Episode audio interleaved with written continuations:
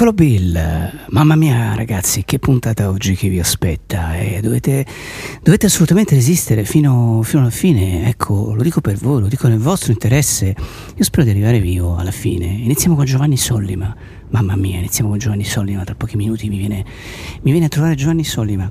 E poi Susanna Nicchierelli che ci parlerà di Mrs. Marx, un film sulla figlia di Karl Marx, niente po' di meno che, di 1530 Costanza Leggiani, presenta Folkways, nuovo progetto solista, poi tra l'altro se seguite la pagina di Radio Elettrica e non soltanto avrete modo di vedere tutto quanto, di seguire tutto quanto assolutamente, eh, come dire, dal vivo e non soltanto. E poi, e poi Giovanni Palombo ci viene a trovare alle ore 16 con un nuovo disco da Queen di Jazz Popolare e poi Massimo Giangrande con Behaves of Resistance, un nuovo lavoro 16.30 e chiudiamo con una intervista esclusiva di quelle della Buffalo Bill con questo grande artista romano Gino Luca nel suo studio, un incontro particolare. Ma intanto il mondo di Giovanni Sollima che apre i concerti all'Accademia Filarmonica Romana che iniziano proprio domani, anzi iniziano esattamente stasera con questo suo così, eh, queste sue vibrazioni dal violoncello, una, una composizione di qualche tempo fa, Giovanni Solima.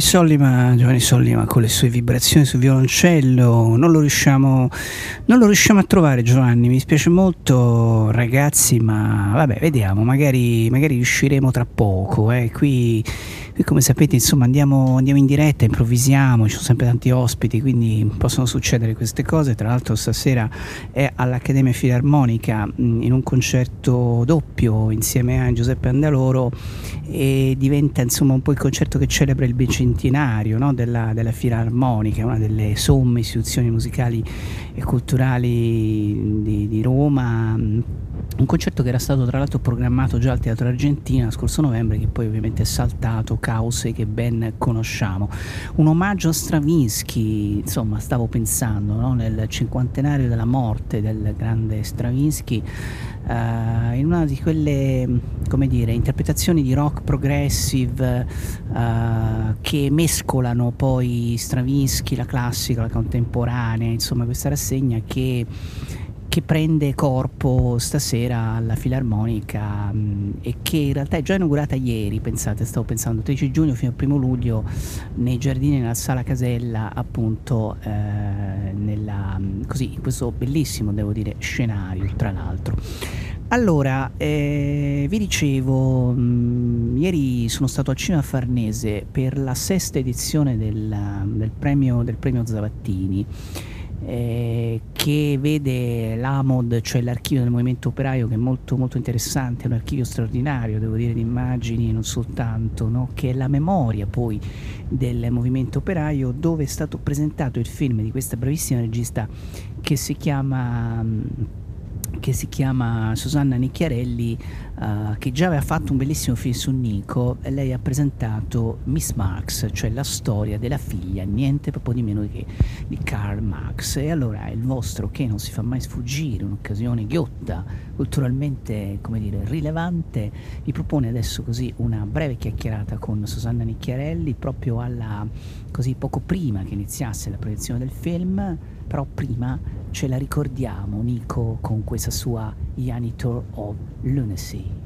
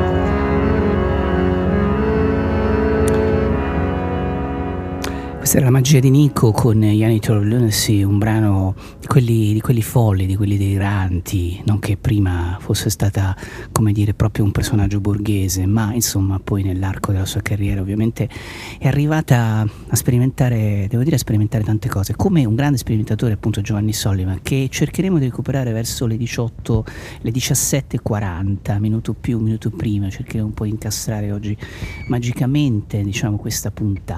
Allora approfitto di questi dieci minuti in qualche modo così, in maniera assolutamente eh, relativa, strappati a Giovanni Sollima, per farvi ascoltare invece la voce di Susanna Nicchiarelli che ho intervistato proprio ieri al Cinema Farnese prima della proiezione di, di Miss Marx, cioè questo film dedicato alla figlia di Karl Marx, un personaggio assolutamente straordinario, di quelle donne che hanno uh, contribuito insomma alla, non soltanto a prendere sulle spalle un po' l'eredità del padre, ma di portarla forse anche da un altro punto di vista. E queste sono le parole di questa bravissima regista, Susanna Nicchiarelli. Il lavoro che hai realizzato sulla figlia di Marx è indubbiamente un'idea, un'idea molto interessante, una di quelle figure probabilmente, non dico dimenticate, ma tutte da scoprire. Quindi dopo Nico, sempre comunque una figura di donna, Susanna. Eh sì, per me è la storia di una, di una grande rivoluzionaria, poi ovviamente le, le, le, vite delle persone sono sempre più complicate no? di questa definizione così breve e, ehm, e quindi è la storia di una grande rivoluzionaria e della sua vita complicata. Senti, come hai mm, scoperto questo personaggio? Che tipo di evocazioni ti ha, ti ha portato? Cosa significa uh, da donna avvicinarsi ad un'altra figura di donna, eh, te lo chiedo proprio sia da un punto di vista creativo che da un punto di vista umano. Ma io eh, sono più che altro un'appassionata di storia del pensiero, ho studiato filosofia ehm, e, e mi, mi, mi, mi, ispirava molto parlare di una generazione che ha cercato di pensare a un mondo alternativo, a un mondo diverso eh, in un momento in cui ci farebbe bene poi un po' a tutti, credo, eh, provare a immaginare un mondo diverso eh, e a cambiarlo. Ecco. E in qualche modo quello che mi ha avvicinato è anche mh, la passione per questo, per questo, per questo modo di procedere, per il pensiero marxista, per, per chi alla fine dell'Ottocento lottava per un mondo più giusto. E naturalmente però eh, quello che ti attira verso i personaggi e anche la loro umanità e l'umanità di Eleanor Marx è complessa e, e il suo rapporto con gli uomini era assolutamente mm, sbagliato e questo è interessante, rende ancora più interessante secondo me le sue battaglie. Senti, il, il pensiero marxista oggi che cosa, che cosa resta? Che cosa pensi che ci sia nelle nuove generazioni? Le nuove generazioni Uh, non ti parlo di noi, ma ti parlo delle nuove generazioni. Un ragazzo di 14-15 anni oggi cosa ne sa di Marx secondo te? Questo non lo so. Eh, cosa ne sa un ragazzo di 14 anni oggi di Marx? Non lo so. Sicuramente quello che dovrebbe sapere, eh, ehm, ma anche più grandi, insomma di 18-20 anni, è che un, questo non è l'unico sistema possibile, ecco, che il sistema economico nel quale viviamo è particolarmente crudele, ingiusto e, e che ci sono state delle persone che hanno provato a immaginarne altri di sistemi economici. Eh, eh, o comunque che hanno analizzato questo sistema in tutte le sue eh, contraddizioni e ingiustizie. Ecco, eh, già solo pensare che un mondo diverso è possibile o che comunque si può provare a vedere con occhi diversi il mondo nel quale viviamo, non come una necessità naturale, ineludibile. Il sistema capitalista non è come la natura, che non ci possiamo fare niente, invece forse si può, si può cambiare ehm, e il mondo nel quale viviamo si può migliorare. Ecco, questo pensiero credo che sia molto importante che, che arrivi ai giovani e, e che lo abbiano, ma credo che comunque i giovani oggi che lottano molto per l'ambiente, ecco questa per esempio è una cosa che li ha, li ha portati molto insieme, li ha uniti, li ha aggregati, eh, quindi un pochino questo, questa sensazione, questo modo di vedere la realtà ce l'hanno insomma. Senti, ti chiedo un'ultima cosa storica su quelli che sono i film che hanno secondo te segnato la tua vita da regista. Tu ti sei misurata con un film storico, no? una cosa molto complessa. Quali sono i film che secondo te hanno ehm, determinato la tua crescita da regista, eh, diciamo proprio pensando ai modelli, se esiste secondo te un modello di film storico che ti ha in qualche modo, non lo so, condotto, ispirato, guidato in questa avventura? beh, ora in particolare, eh, siccome stavamo qui a presentare il premio Zavattini, abbiamo parlato dell'uso del materiale d'archivio del materiale di repertorio e io ho parlato di Buongiorno Notte, che è un film di Bellocchio che per me è stato molto importante da questo punto di vista, ossia un modo di raccontare il passato che però si rivolge al pubblico contemporaneo eh, facendo un discorso più complicato che semplicemente la descrizione del passato. E, um, un film che ho amato moltissimo, quello che per me è stato importante.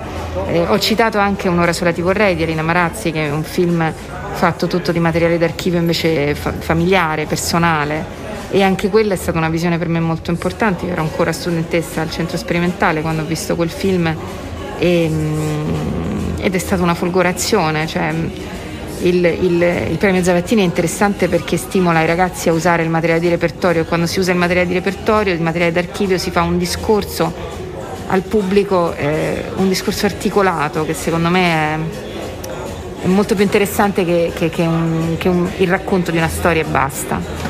Ecco, questa era Susanna Nicchiarelli in questa veloce intervista raccolta proprio ieri mattina alla, a Cian Farnese dopo la presentazione della stessa edizione del premio Zavattini e prima di vedere appunto Miss Marx, un film tra l'altro molto riuscito, una storia, una storia drammatica, quei film fatti fondamentalmente low budget e però riescono poi con la creatività, con una come dire, sapienza di sceneggiatura no? a trovare a trovare sicuramente mille mille invenzioni. E ora voi direte, quale musica si può trasmettere dopo aver parlato della figlia di Carlo Marx? Io penso che questa Madonna qua ci stia, ci stia molto bene.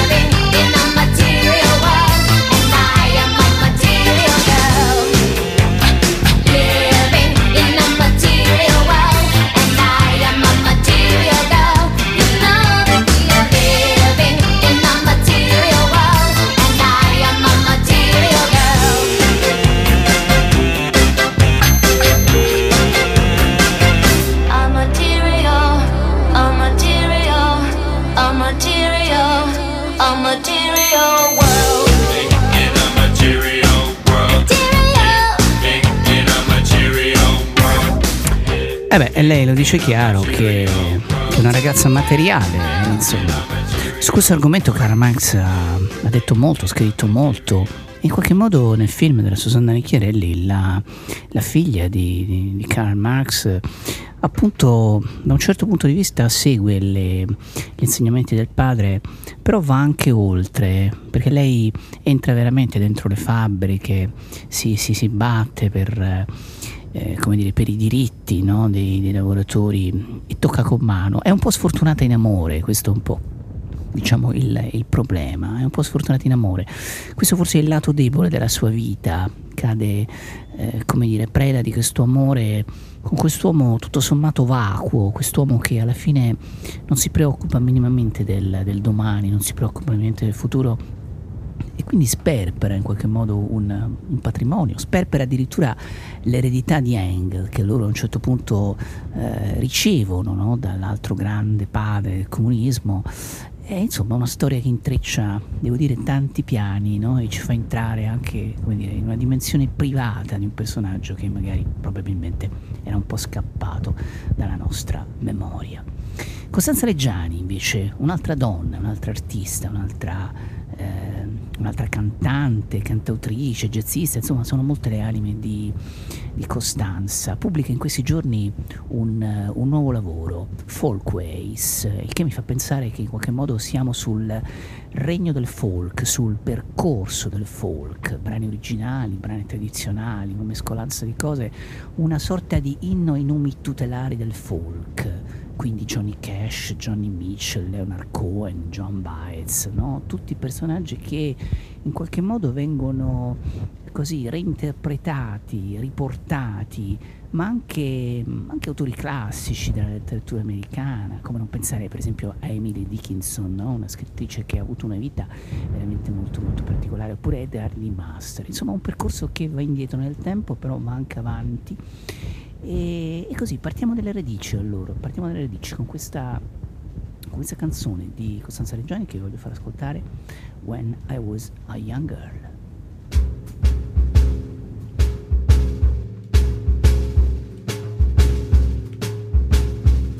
When I was a young girl, I used to see pleasure. When I was a young girl, I used to drink right out the alehouse and into the jailhouse, right out the barroom and down to my grave. Come, mama, come, papa, and sit you beside me. Come, mama, come, papa, and pity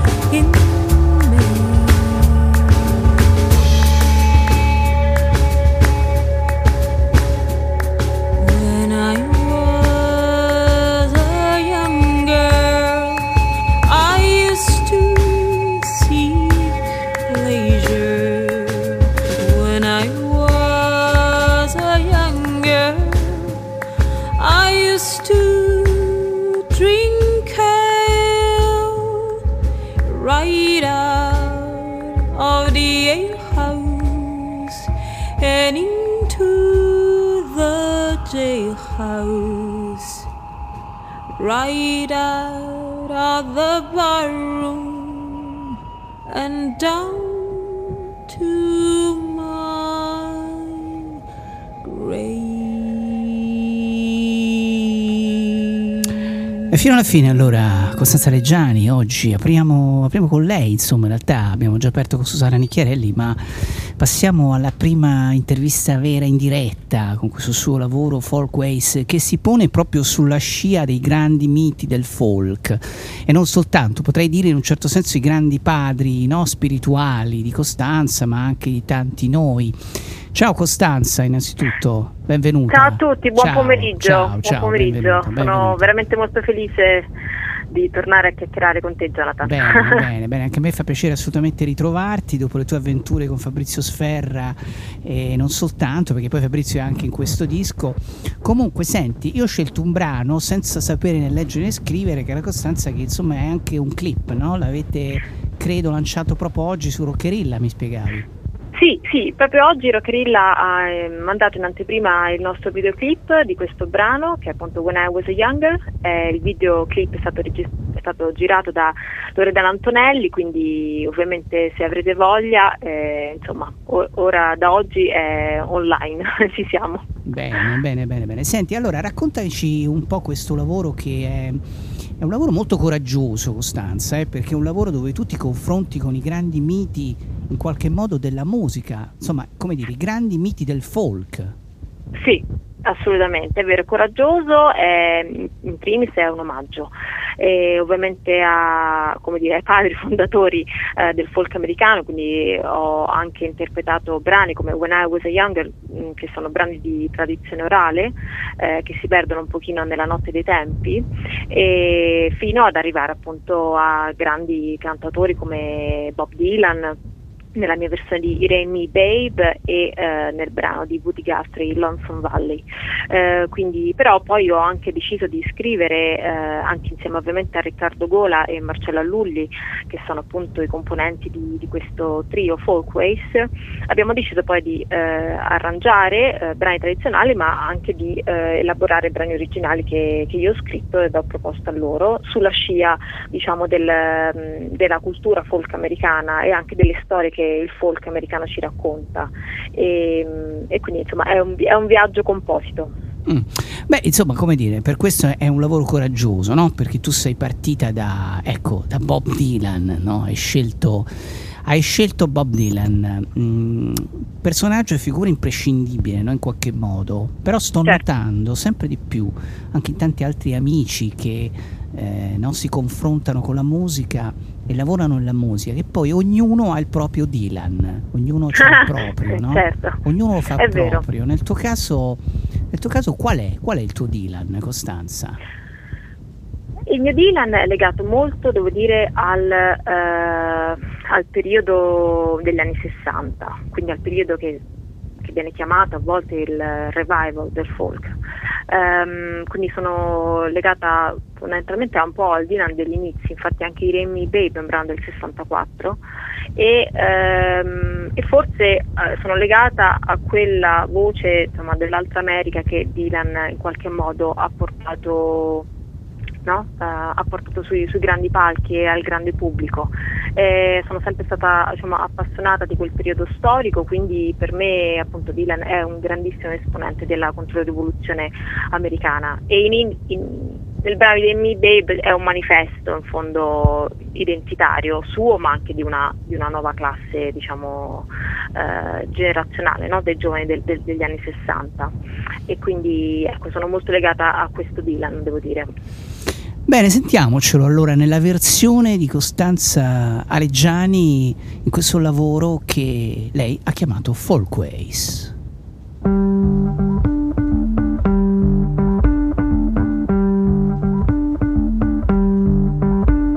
Go away from my window, live at your own chosen speed. I'm not the one you want, babe. I'm not the one you need. You say You're looking for someone who's never weak, but always strong to protect you and defend you, whether you are right or wrong. Someone to open each and every door, but it ain't me, babe. No, no, no, it ain't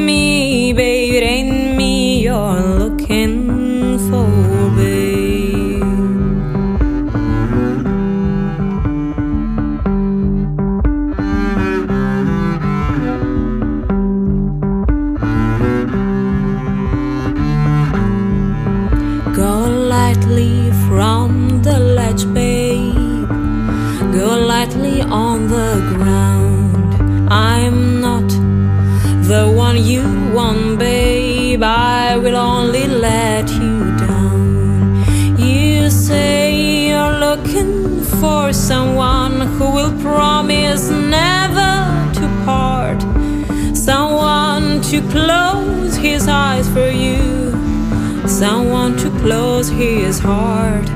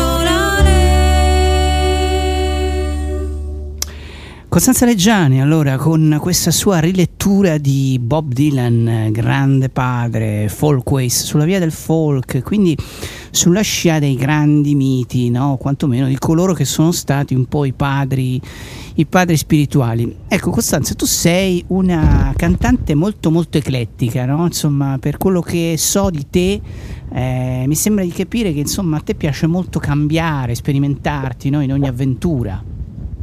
Sì, sicuramente sono, sì, è il termine giusto, Jonathan, sono eclettica, ma eh, d'altronde eh, mi muovo per spiriti affini, ecco, quindi mi piace muovermi nella musica seguendo un pochino eh, appunto l'affinità con uh, un testo, una narrativa piuttosto che ovviamente un, uh, un, mondo musicale, quindi come dire la vita una mi piace, mi piace molto spaziare, ecco.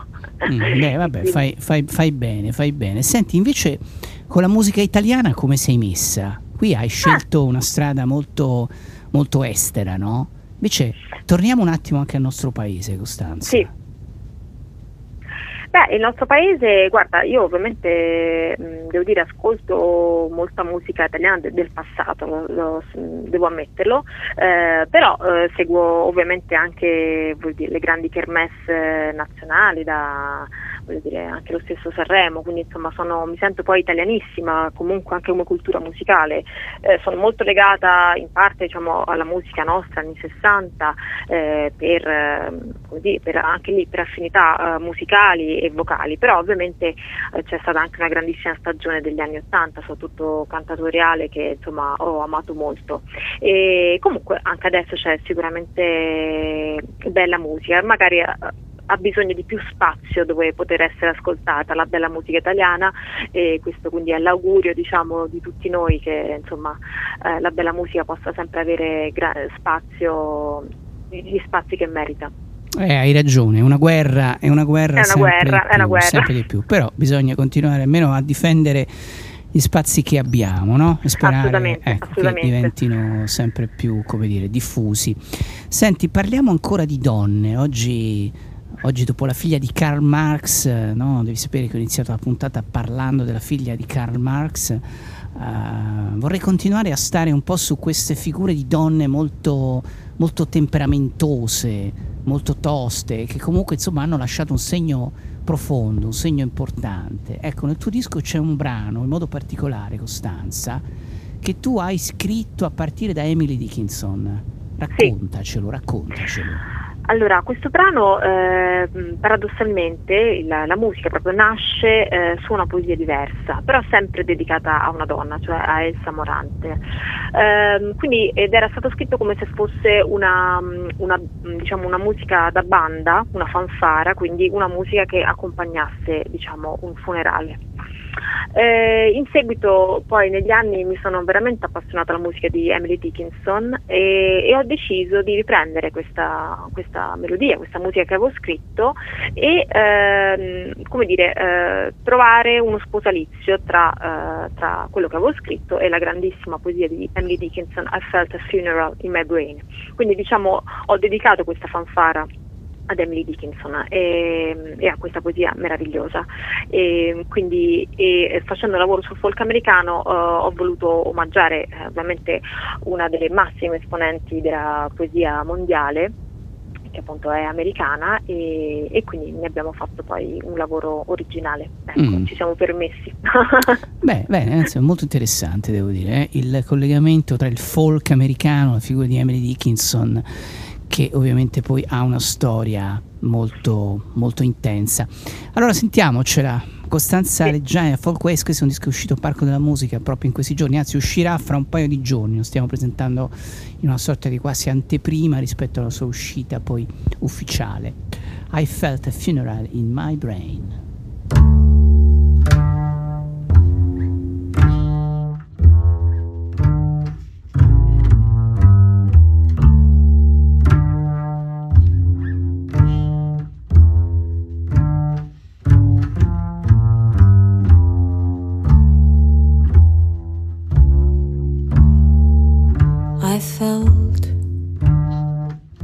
Funeral in my brain, and mourners to and fro kept treading, treading, till it seemed the sense was breaking through. And when they all were seated, a service like a drum kept beating, beating till I thought my mind was going numb. And then I heard them lift a box and crick across my soul with those same boots of lead. Again, then space began to toll as all were a bell and big, but a near and I. And silence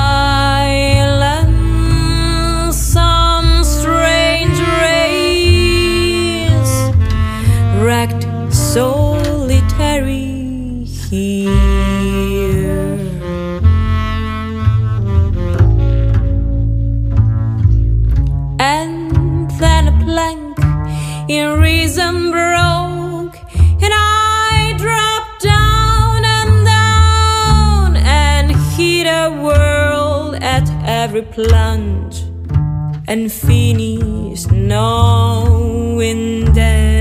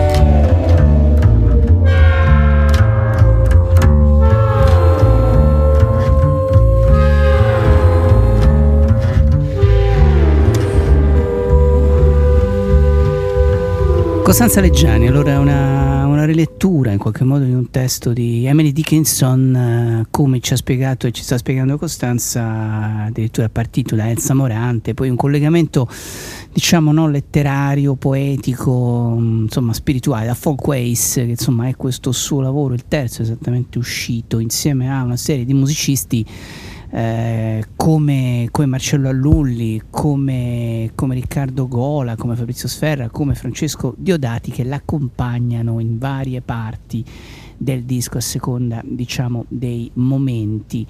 Costanza, cantare la poesia, cantare la poesia, no? È sempre una cosa, è una cosa necessaria, una cosa che però non fanno tutti.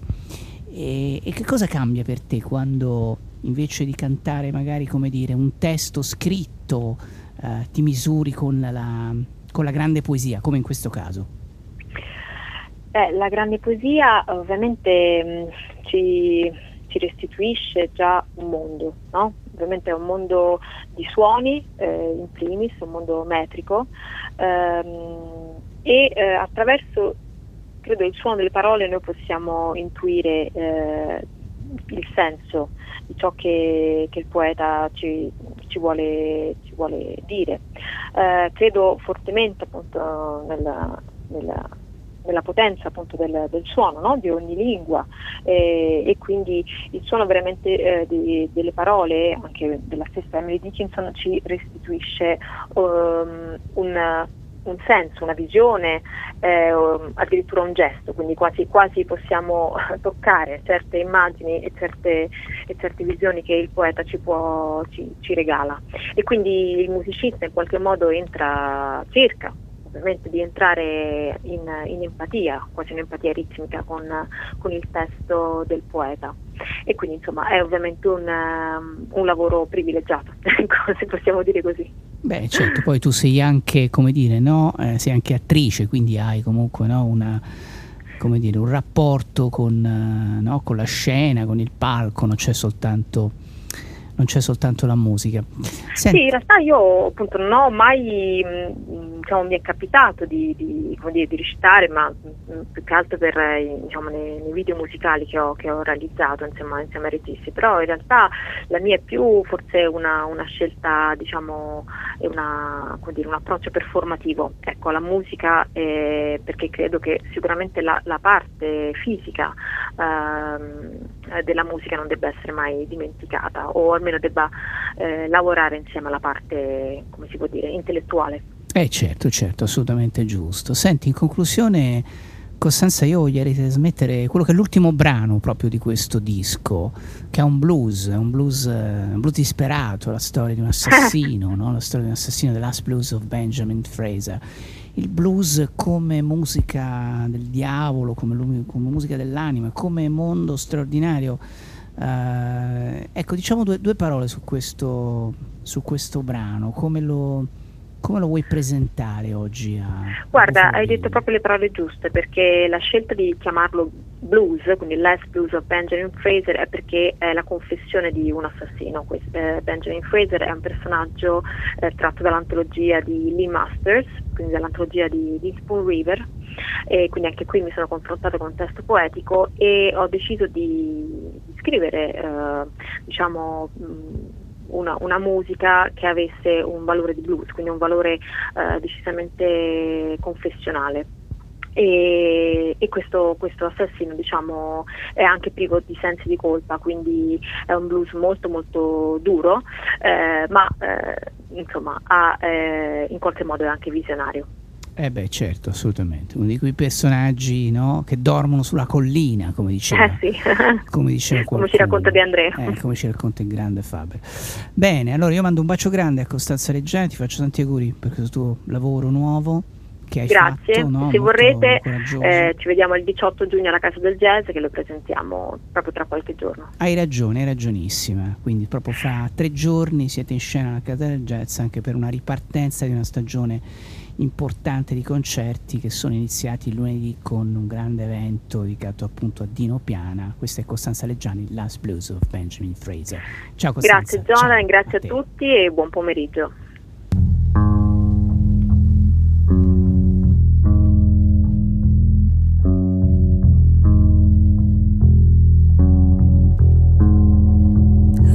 Spirits pit upon mine like the wings of a thousand butterflies. I closed my eyes and felt the spirits vibrating.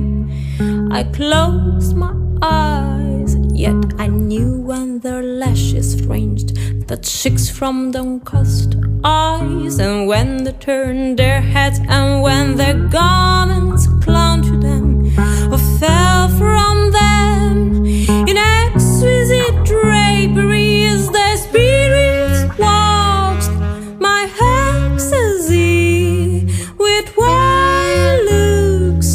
of starry unconcern.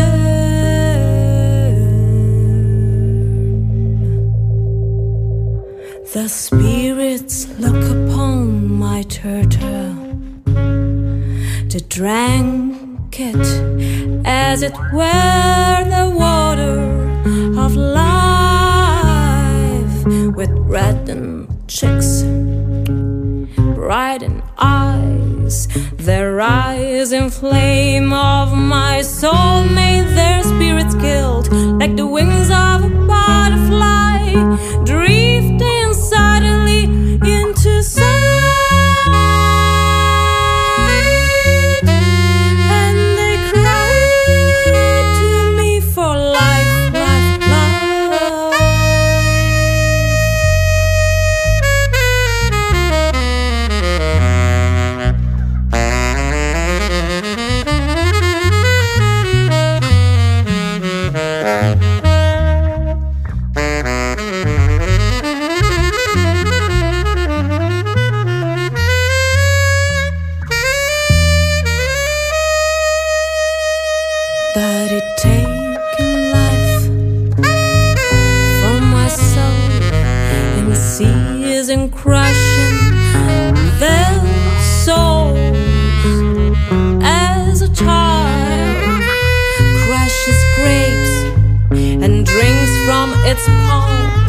the paw but choose I came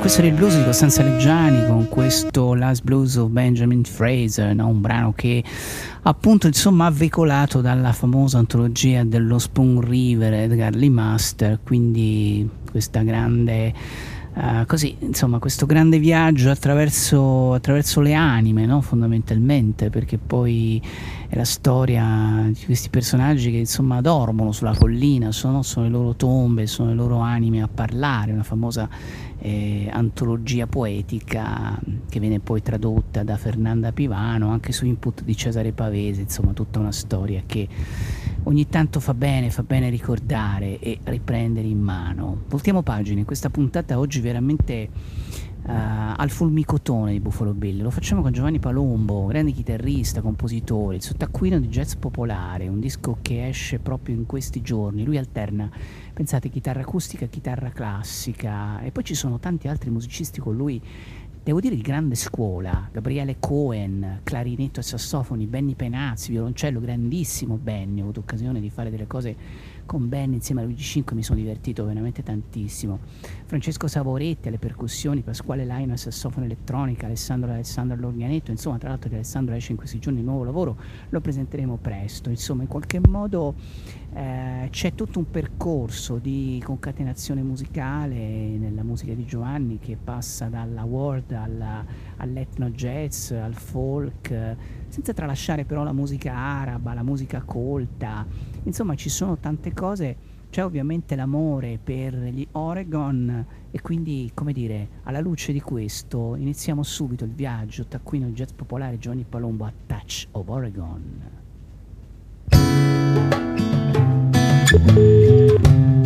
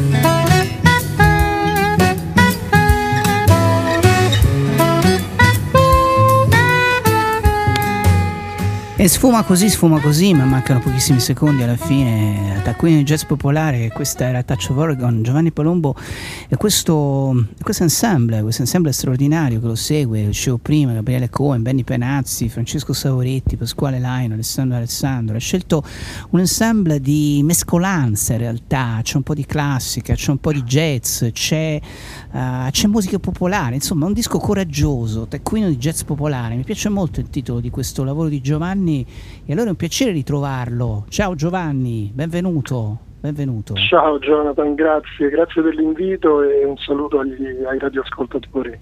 Taccuino di jazz popolare, allora spiegaci subito cosa si intende per jazz popolare, tu che cosa intendi Giovanni? Beh, diciamo che io storicamente sono arrivato al jazz in un modo un po' trasversale perché eh, arrivo da, da, uno studio della chitarra e, e, poi della musica in generale, armonia, composizione, eccetera, eh, però partendo sempre da, da, sonorità acustiche, quindi da un mondo che era un po' lontano, anche se a volte lo lambiva, cioè il fingerstyle, la chitarra acustica suonata con le dita, studi anche di chitarra classica. E, e, insomma poi mi sono messo a studiare improvvisazione e, e quindi ho unito un po' i vari mondi, ho cercato almeno di farlo. Ecco, il jazz mi piace tantissimo, l'ho iniziato a frequentare, ormai si parla di 40 anni fa, quindi comunque è una frequentazione maturata nel tempo, insomma. E per me il taccuino di jazz popolare, un po' anche come gli album precedenti, è stato un po' una ricerca e un tentativo di, di mettere insieme questi mondi, ma soprattutto tenendo presente che comunque eh, vivo in Italia, vivo eh, nella zona mediterranea e quindi mi piace eh, mantenere la tradizione, mantenere il senso della nostra musica e della nostra cultura, anche se è stata in, in, un senso moderno nella musica attuale, diciamo così. Ecco. Eh sì, il taccuino in particolare è esattamente è proprio un taccuino dove io ho vari taccuini dove nel tempo mi annoto le mie, le mie scritture musicali, i miei, i miei, pensieri musicali, poi li maturo, ci torno sopra, insomma, quindi è questo il taccuino. Sì, sì, è proprio un viaggio, è come dire, un diario di bordo, no? un viaggio reale, sì, esatto. ecco, un viaggio reale proprio nel laboratorio di un, di un chitarrista, di un musicista. Tu alterni, devo dire, con egual sapienza l'acustica alla classica. Ecco, io sì. ti ho visto in diverse occasioni eh, che in realtà non è la stessa cosa, no? Voglio dire, faccio una domanda apparentemente banale, ma che banale non è però, perché c'è chi dedica tutta la vita al lavoro sulla chitarra acustica, c'è chi invece lo fa per la classica. E, e tu a livello proprio diciamo di rapporti quotidiani con lo strumento, Giovanni, come, come ti comporti? Con chi fai più l'amore rispetto all'altro? divertente questa, questa, domanda, ma diciamo che è un rapporto che in certi periodi è sbilanciato da una parte in certi periodi dall'altra. Eh, la chitarra classica rappresenta un po' i miei inizi, eh, quindi gli studi proprio quelli, diciamo così, un po' più accademici, anche se poi accademicamente mh, mm, eh, non l'ho mai frequentata più di tanto, diciamo così. L'acustica è stata la grande scoperta della musica moderna che si può fare sulla chitarra, chiaramente le influenze di, eh, di tutto il mondo della musica moderna, da, dai Beatles uh, al rock, al country, un po' a tutto, insomma. In particolare poi il fingerstyle, che è questo, questa tecnica di usare le dita, eh, mi, mi, aveva affascinato tantissimo e l'ho studiato a fondo perché ti permette di suonare anche in solo in un modo analogo a quello dei concerti di chitarra classica, però in un mondo completamente diverso.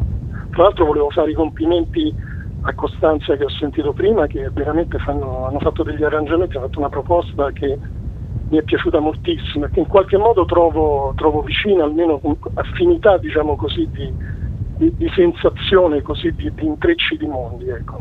Sì, è un, disco molto, è un disco molto raffinato, hai ragione, è un disco molto raffinato, c'è un intreccio assolutamente sì, affine no? in qualche modo in qualche modo anche al lavoro che hai fatto te in, in Taccuino di Jazz Popolare. Ce ne andiamo adesso ad Istanbul, no? perché con Giovanni okay. Palombo viaggiamo e ce ne andiamo ad Istanbul dove c'è questa visione di questa luna rossa ad Istanbul da taccuino di jazz popolare. Tra l'altro il 20 Giovanni Palombo è in concerto a Roma, poi raccontiamo appunto l'evento che lo vedrà tornare live dal vivo.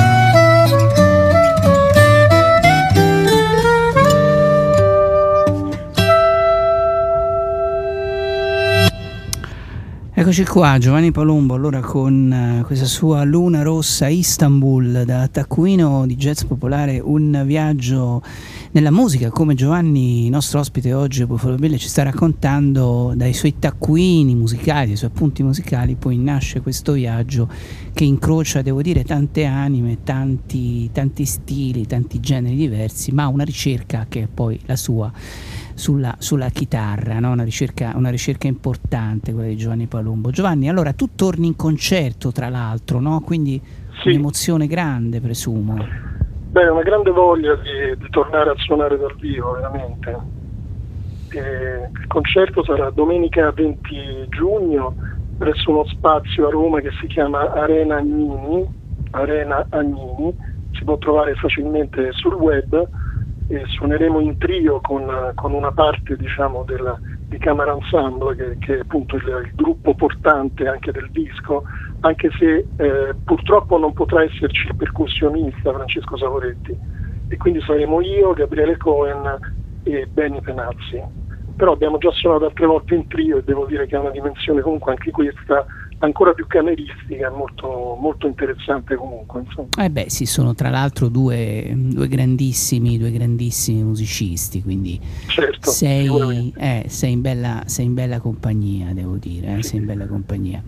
Eh, senti, in questo disco, um, no, insomma, come dire, trovo, trovo tante, tante anime, tante mescolanze, c'è una grandissima ricerca eh, c'è una grandissima ricerca. Mi colpisce però un brano in modo particolare che adesso in conclusione vorrei, vorrei andare a trasmettere, che è un brano che parla in qualche modo di Roma, o meglio, parla dei santi, parla dei santi, no? Cioè è un brano, è un brano particolare perché è un brano, eh, come dire, che trae ispirazione da un detto tradizionale romano, Uh, ecco, mi piacerebbe che tu questa cosa ce la spiegassi perché la musica, diciamo, romana, la cosiddetta musica romana, è un po', è un po dimenticata, o meglio, c'è una grande tradizione, ma si cerca, si tende insomma a non ascoltarla troppo, a non trasmetterla. In radio poi non ne parliamo perché non viene praticamente più trasmessa. Però tu sei andato veramente a mettere le mani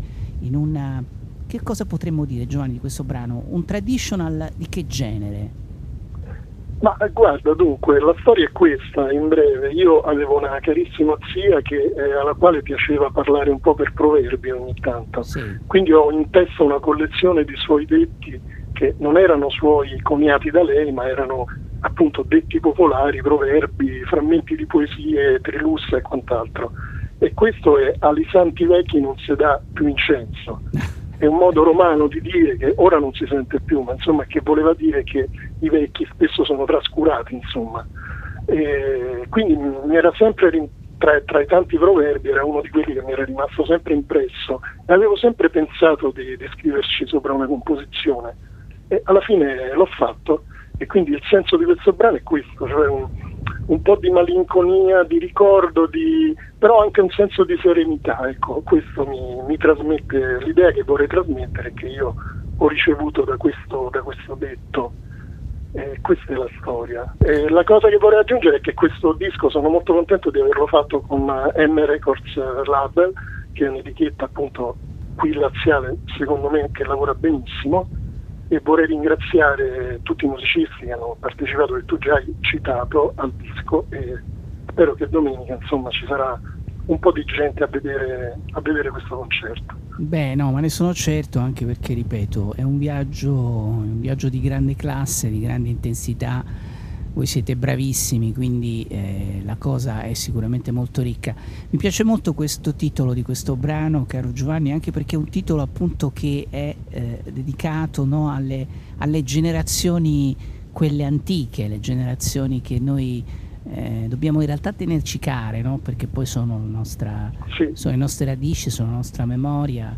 E, e quindi è molto bello che tu abbia insomma, dedicato no, un brano insomma, dire, alle persone anziane e, e, lo hai fatto tra l'altro con questo, eh, no, con questo proverbio. sì, perché mm. si rischia diciamo, di entrare un po' nella retorica, però è vero che c'è un testimone che passa e che eh, ci sono elementi, ricordi, immagini che comunque creano un filo conduttore continuo che se non ci sarebbe guai, insomma, ecco. Eh Eh sì, assolutamente sì. Allora, la, la composizione dura 6 minuti, io come ben sapete amo trasmettere i brani integralmente, anche se durano 20 minuti li trasmetto integralmente, non me ne frega assolutamente niente, però questo è un tema veramente molto molto bello di Giovanni Palombo, tratto appunto da... Ti ringrazio Jonathan. Ecco, da questo tuo lavoro rimando appunto al 20 in cui ci sarà il tuo concerto in trio dove andrai a presentare proprio Taccuino di jazz popolare. Ciao Giovanni, un caro abbraccio. Ciao Jonathan, saluti a tutti e grazie ancora.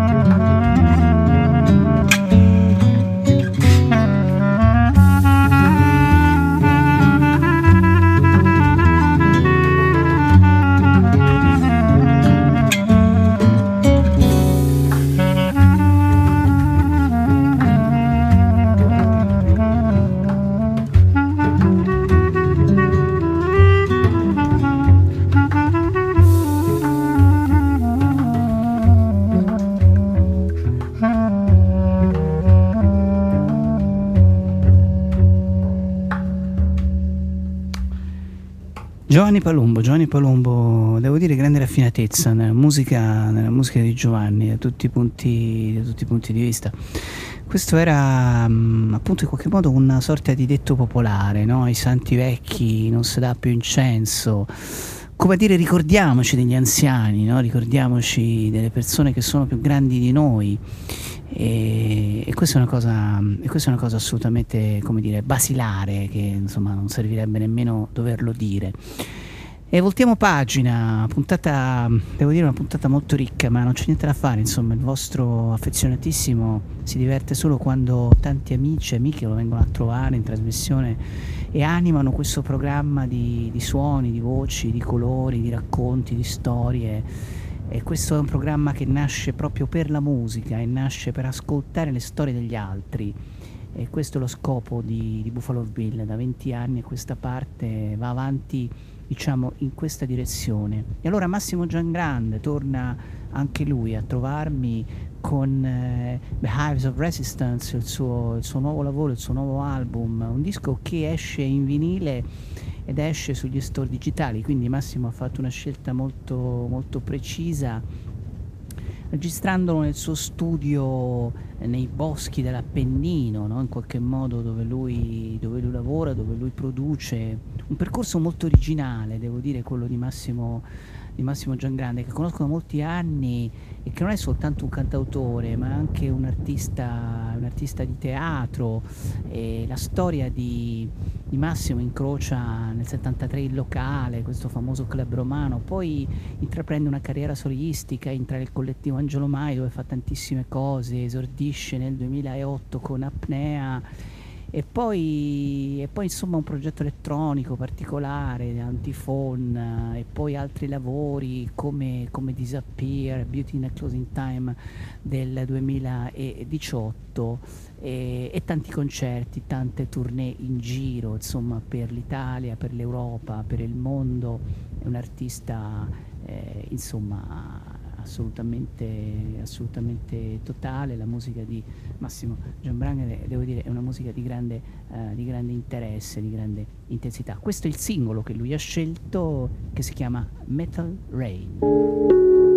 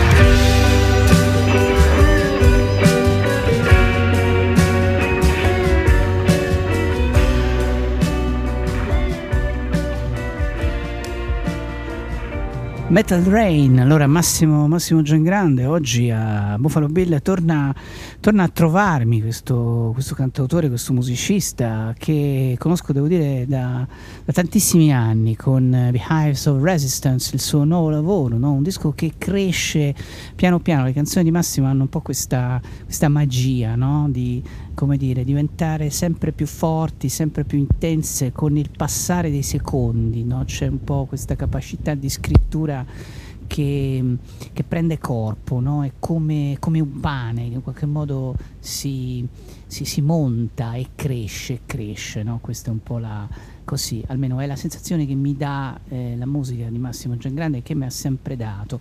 E torno a salutarlo Massimo che dovrebbe essere con noi in collegamento telefonico. Ciao, ciao Massimo. Ciao. Ciao Jonathan, un saluto a tutti, a tutti gli ascoltatori. Grazie dell'invito. Allora, allora, senti, Metal Rain, siamo partiti con un brano che è anche, che è anche il singolo, che è anche un video, per un disco che hai deciso di realizzare in vinile e sugli store digitali, quindi una scelta diciamo doppia, da una parte analogica e dall'altra parte digitale, ma è, è bello così, una copertina devo dire molto molto onirica, molto evocativa, c'è qualcosa anche di così, un po' di esoterico no? in, questa immagine che ci, che così in questo momento ho davanti agli occhi di questo tuo lavoro. Massimo. Sì, eh, dunque beh, è un disco al quale in realtà tengo molto, un po' perché è il primo disco che produco interamente da solo, quindi mi sono sganciato un po' dalla figura del produttore esterno, che fino adesso aveva accompagnato i miei precedenti lavori e, e mi sono dire, dedicato interamente alla composizione e alla scrittura del disco nel, nello studio che ho nell'Appennino Tosco-Emiliano che ormai da qualche anno eh, ospita tutti, tutti, i miei lavori. E con tutta la calma necessaria, anche perché ne ho avuta parecchia di calma, ho, ho sviluppato questo, questo lavoro io in realtà non ho mai pensato di fare un disco dire, tematico in un certo senso, però riascoltando, rileggendo anche un po' i testi a distanza di qualche periodo, mi rendo conto che forse è il disco più, più tematico probabilmente che ho, che ho, realizzato, perché poi c'è un filo conduttore unico di tutta, di tutta la, di tutta la, diciamo così, la, la narrazione così sonora, che è proprio un po' la ricerca della dell'essenza, no? Del, di, di, ciò che è veramente importante, di ciò di cui abbiamo probabilmente veramente bisogno all'interno del cammino della ricerca che ognuno di noi probabilmente opera all'interno della propria esistenza. E quindi qui sono tutti piccoli frammenti che poi uniti tra di loro in realtà hanno, hanno, hanno un po' di, di, sicuramente molto di evocativo come dicevi te e anche nella copertina è un pochino questa cosa si, si, si vede ecco. Eh sì, sì, assolutamente. No? C'è uno scavo interiore, c'è assolutamente una ricerca, una ricerca, mm, insomma, no? una mescolanza, devo dire, di ricerche, perché poi dall'altra parte invece c'è questo suono che, che lo caratterizza, no? che in questo brano iniziale ce lo siamo subito un po'... Eh, l'abbiamo subito individuato, no? perché tu sei uno, diciamo, Massimo, che cura molto i suoni, no? cura molto, eh, insomma io perlomeno ricordo molto il tuo lavoro impostato proprio in questo modo, no? cioè come dire, il suono è una cosa fondamentale, la canzone va bene, però poi c'è tutto un altro aspetto, no? il vestito. Sì. E non è, non, è, non è, che vale sempre per tutti i cantautori, diciamo, questa, questa regola, credo, ma per te mi sembra certo. che valga.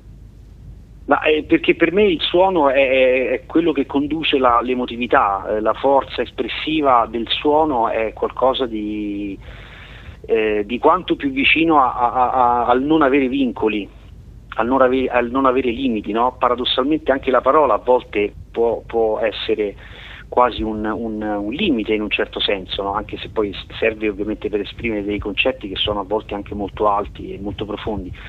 Eh, però il suono è quanto di più libero e, e quanto di più scevro da, da, da, da condizionamenti materiali eh, quindi per me è, è, veramente importante nella mia forma di, di, di scrittura. Negli anni poi sono riuscito anch'io a, spero a calibrarla sempre meglio e quindi mh, sicuramente è importante. E poi questo suono di questo disco, eh, appunto a maggior ragione, eh, come dire, l'ho curato insomma, dall'inizio con, con grande attenzione, mi ci sono dedicato con grande cura proprio perché appunto volevo che esprimesse questo concetto di liberarsi dalle, dalle, dalle zavorre no? che, che, ci, che ci spesso ci costringono al suolo in un certo senso eh sì, sì. e quindi insomma, volevo dare questa, questa, idea spero di in qualche modo di esserci riuscito insomma. sì sì secondo me ci sei riuscito allora ascoltiamoci un'altra traccia ancora che in realtà è la traccia numero due sto andando in modo molto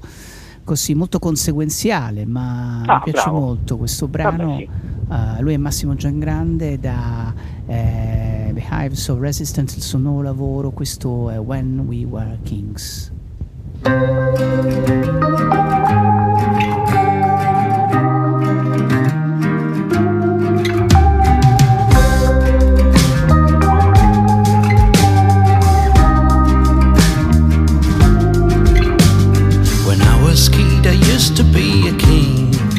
Was my queen. Now that I've grown, pretend to be a fool. And you walk beside me. We're crying loud, we're watching our pain passes by.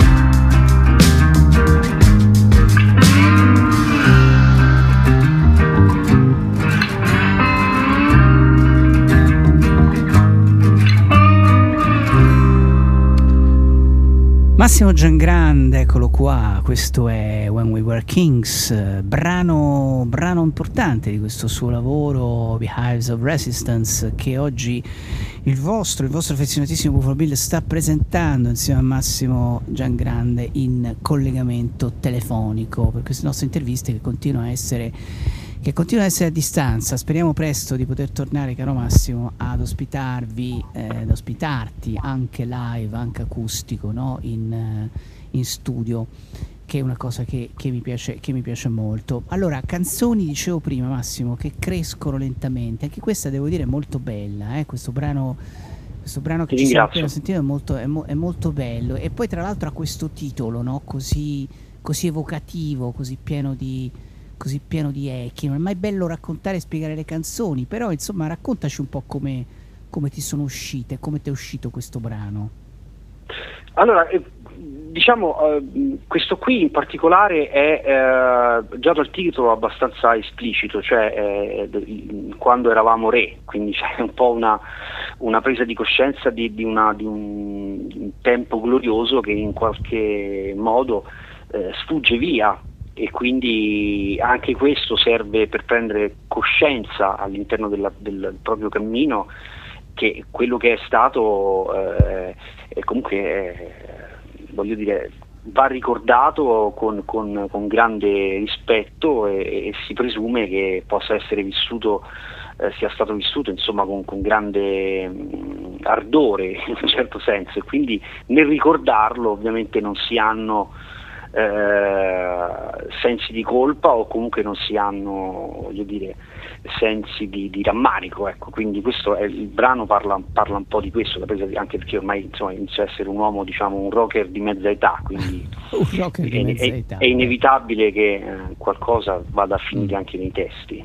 Eh beh, vabbè, beh, certo, certo, certo. Ecco, mi fa un po' ridere, come dire, no? io che ti conosco da vent'anni, sentirti dire che sei un rocker di mezza età, ma ogni tanto lo dico anche a me stesso, no? Cioè, in qualche modo devo fare, devo fare i conti con questo incubo, con eh questo incubo della, dell'età.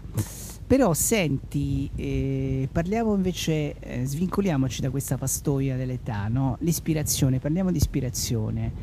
Io credo che l'ispirazione non abbia età, no? L'ispirazione, eh, molti dicono in letteratura che generalmente eh, le cose si scrivono quando si è molto giovani, no? i grandi poeti, i grandi scrittori. Certo.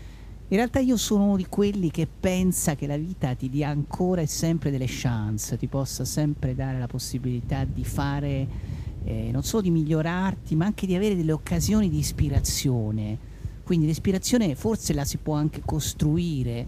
Tu che cosa pensi di questa di questa tesi? Sì, io di questo ne sono convinto, anche perché un, il mio modo di trovare diciamo così, l'ispirazione è, è, è, molto legato allo studio, cioè io ne, nello, ne, per studiare non mi dedico tanto alle scale piuttosto che all'esercizio, ma alla scrittura, quindi a creare delle armonie, andare a ricercare continuamente cose che mi suoni particolari, dischi che mi film, libri e, e, e, quindi è una forma di studio che eh, accompagna la, la, mia ispirazione, proprio la utilizzo per tenerla sempre viva, perché è comunque qualcosa che, che come dicevi te, eh, puoi, eh, pu- puoi, darle linfa vitale, no?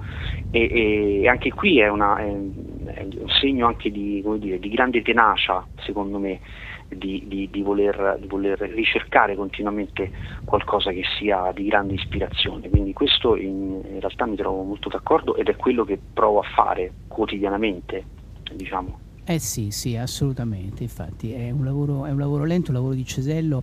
Senti, il tuo studio di registrazione eh, sì. mi incuriosisce molto questa storia perché in realtà non è il primo album no, che realizzi in questo studio dove tu ti sei eh, ormai insomma creato. Sì, in realtà no? è, è, già il secondo, sì. Ecco, ecco, come, come lavori? Insomma, fai anche produzioni esterne? Qual è un po' la tua dinamica lavorativa? Sì, adesso diciamo io e il mio amico e collega storico Andrea Biagioli, che è un pianista e che ha curato insieme a me anche molti degli arrangiamenti del disco, abbiamo dato inizio ad un nuovo percorso che si chiama Le produzioni del Bosco, che è una piccola, dire, una, una, un piccolo catalogo, una piccola etichetta dove ci dedichiamo anche a produzioni di, di, anche di, diverse, dalla, dalla musica elettronica al folk, alle colonne sonore. Ed è un posto a me molto caro perché in realtà è immerso nel bosco, siamo nell'Appennino Tosco-Emiliano, esattamente a Pavana, che è anche poi diciamo così, eh, qualcuno ricorderà per Guccini. Eh, come no, come no, assolutamente, certo. un luogo storico. E, e, è una natura, eh, come dire, prepotente, prepotente, lì domina la natura, cioè come uomo ti senti dominato in un certo senso, quindi soprattutto in inverno quando ci dedichiamo poi al lavoro di alcune produzioni in quel periodo eh, come dire, dobbiamo organizzarci bene, quindi fare la legna, ah, però è una, ah, okay. un'atmosfera, un'atmosfera, molto bella perché lo studio poi è molto come dire, attrezzato bene, abbiamo tutte le nostre strumentazioni che abbiamo messo lì nel corso degli anni, quindi tutta roba eh, anche, anche diciamo, datata con un suono particolare e, e quindi insomma da, da qualche anno ormai è il posto dove era poi un, un piccolo sogno che avevo, un, Ah, sì, eh, un- altro qua. piccolo sogno che avevo, cioè quello di riuscire a fare nel mio piccolo un- uno studio che, che fosse a contatto poi con, con- con la natura, no? Beh, dove l'ispirazione Certo. è, è più- è- è- è più, appunto, proprio tornando all'ispirazione, è, è avvolgente, totale, capito? E Eh, tu sì, entri la sì, mattina E, e alzi la testa la sera e sono passate magari 12 ore, capisci? Assolutamente, certo, non te ne sei accorto sei stato immerso. Eh, no? assolutamente. Ecco, sì, assolutamente. è quello che poi in realtà è il lavoro che, diciamo, chi poi è attento ai suoni, no? come tu sei attento, è giusto anche che ricerchi, che ricerchi insomma, come dire, l'atmosfera, Certo. l'atmosfera giusta. Eh, caro Massimo, abbiamo detto appunto dei concerti che ci saranno, no? ci saranno dopo l'estate, eh, eccetera, eccetera. Io volevo chiudere con una canzone che che insomma affronta un argomento affronta un argomento insomma tu l'hai intitolata uh, Devil's Watching Me no? Devil's Watching Me è un Sì. tema questo è un tema insomma che fa quasi eh, da contraltare rispetto al concetto di innocenza no? che invece tratti in un altro brano quindi da una parte c'è questo dall'altra parte c'è l'innocenza ma forse è proprio perché è una riflessione sulla- sull'uomo, no? una riflessione, credo, tutto il disco sulla tua, sull'interiorità, no? un percorso, Eh, un certo. viaggio. Quindi c'è anche forse la parte più, come dire, la parte più scura, credo, no? Beh, la parte più scura, beh, eh, cioè, la- l'esistenza di ognuno, insomma, la, la natura dell'uomo è, come si dice, un continuo a- altalenare tra, tra, spesso due, due- due grandi dimensioni, poi dipende insomma, quella alla quale noi riusciamo, riusciamo a nutrire meglio, ecco, in un certo senso. Però eh, in ognuno di noi ogni tanto fa capolino questa, questa dimensione più oscura, no? Anche più a volte anche diciamo arcigna no? in un certo senso che ci costringe invece eh, proprio verso il vizio, verso la, la parte più terrena ecco, certo- e, e quindi eh, anche qui diciamo, è, è- è- parte di un, di un tutto anche questo brano diciamo. Ho cercato di esorcizzare questa- questo mio lato che a volte viene fuori con una certa decisione, no? Eh, certo, E- certo. e quindi quale modo migliore poi per scrivere, scriverci su un brano e, e- e mi sembra anche, mh, devo dire, uno di quelli che sentendo ultimamente anche alcuni amici, colleghi, eh, piace, piace molto, c'ha un, un ritmo e una devia anche so- sonoricamente un po' dal, dal disco, quindi è un momento di, di una sferzata di, insomma, un po' più energica. Ecco. Eh sì, ma infatti l'ho, l'ho scelto anche, non ti nascondo, per questo motivo, per eh, Behaviors of Resistance, appunto il nuovo lavoro di Massimo Giangrande che è uscito proprio in questi giorni su vinile e eh, su tutti gli store digitali, tra l'altro è anche su Bandcamp, quindi si può ascoltare anche attraverso, insomma, attraverso varie piattaforme come è giusto fare con la musica. Caro Massimo, io ti faccio tanti auguri per questo tuo lavoro e, e per il viaggio nella musica eh, col quale adesso ci continui un po' a condurre. Io ti ringrazio, eh, ringrazio tutti gli ascoltatori e spero di rivederti presto e di venire magari in studio a suonare qualche brano, Eh, lo sai, lo sai, ne sarei molto molto quel- felice. quello è sempre la cosa più bella. Assolutamente. Un abbraccio caro Massimo, ciao, ciao. Un abbraccio a te, grazie, grazie Presto. tante, ciao. Drawing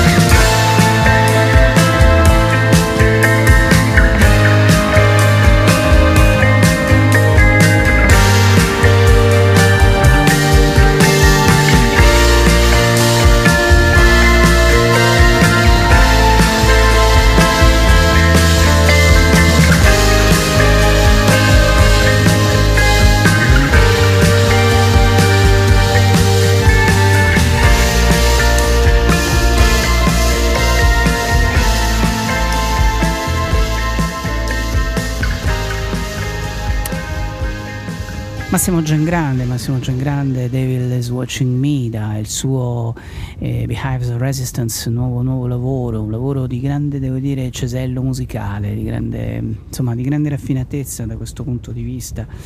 E la puntata di Buffalo Bill è veramente oggi, veramente oggi esplosiva perché non mi sono fatto veramente mancare nulla nella voglia di offrirvi sempre di più insomma un programma ricco di, di contenuti, ricco di ospiti, se vogliamo anche ricco di sorprese perché poi alla fine fare radio è anche quello, no? È anche questo, è anche questo, insomma, è sorprendersi, è cercare di sorprendere te stesso che fai il programma, ma anche coloro che magari ascoltano, no? Che insomma seguono un po' queste, così, diciamo, questi andamenti.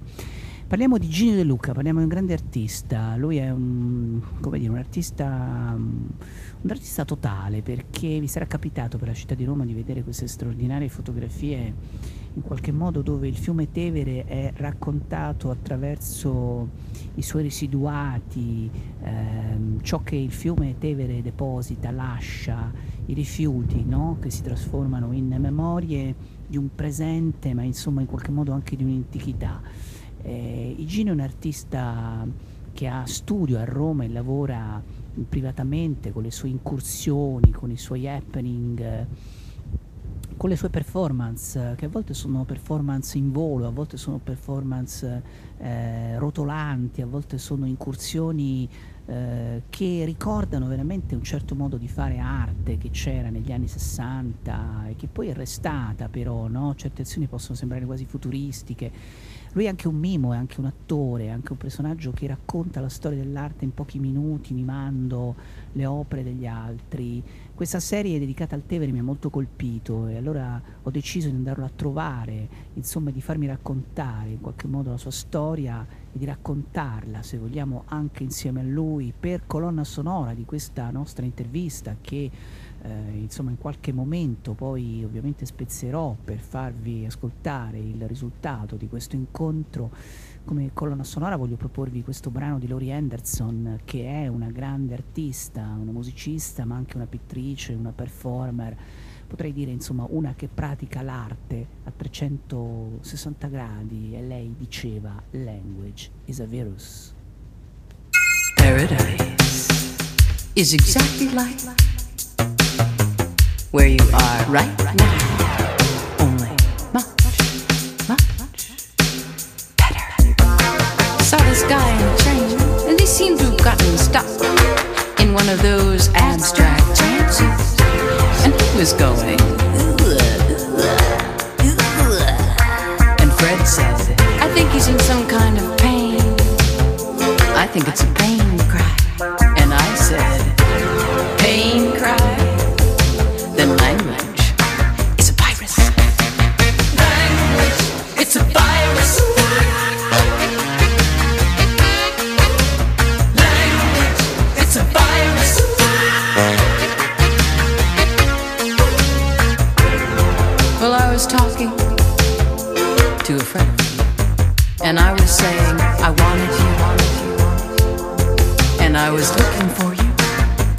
Couldn't find.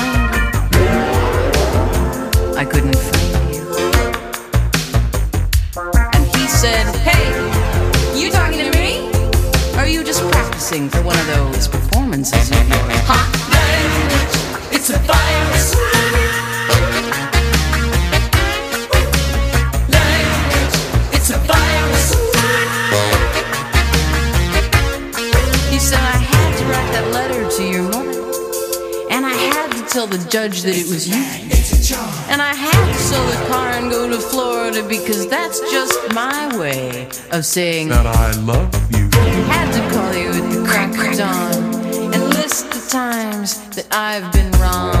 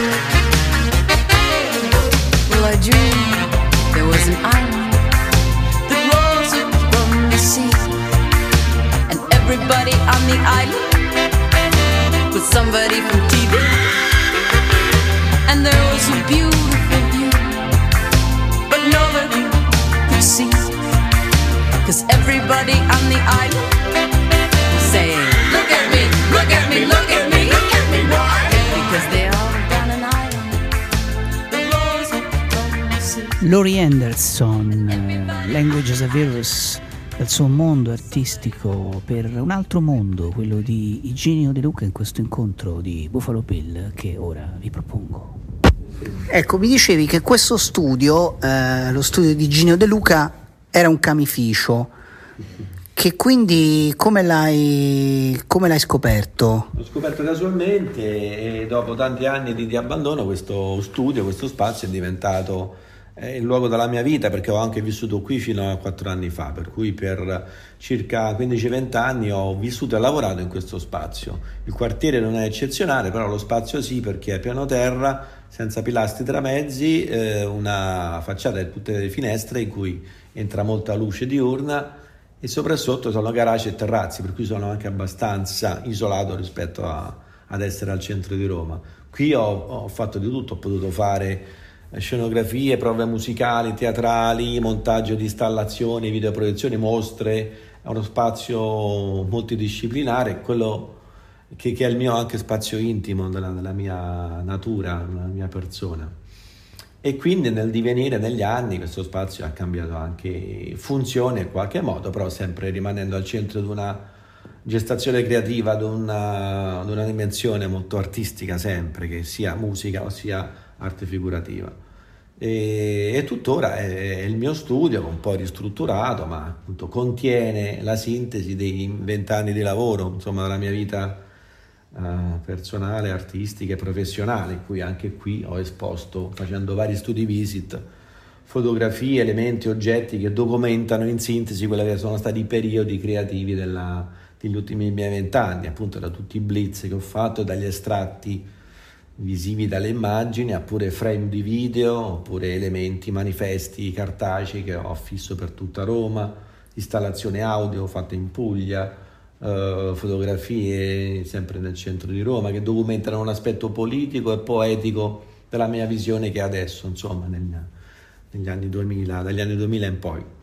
Quindi mi sono interessato molto alla politica, però sempre in chiave creativa, che ho attraversato gli slogan politici, le, le, i dibattiti interni nazionali, seguendo anche un istinto artistico e performativo, compiendo tanti blitz.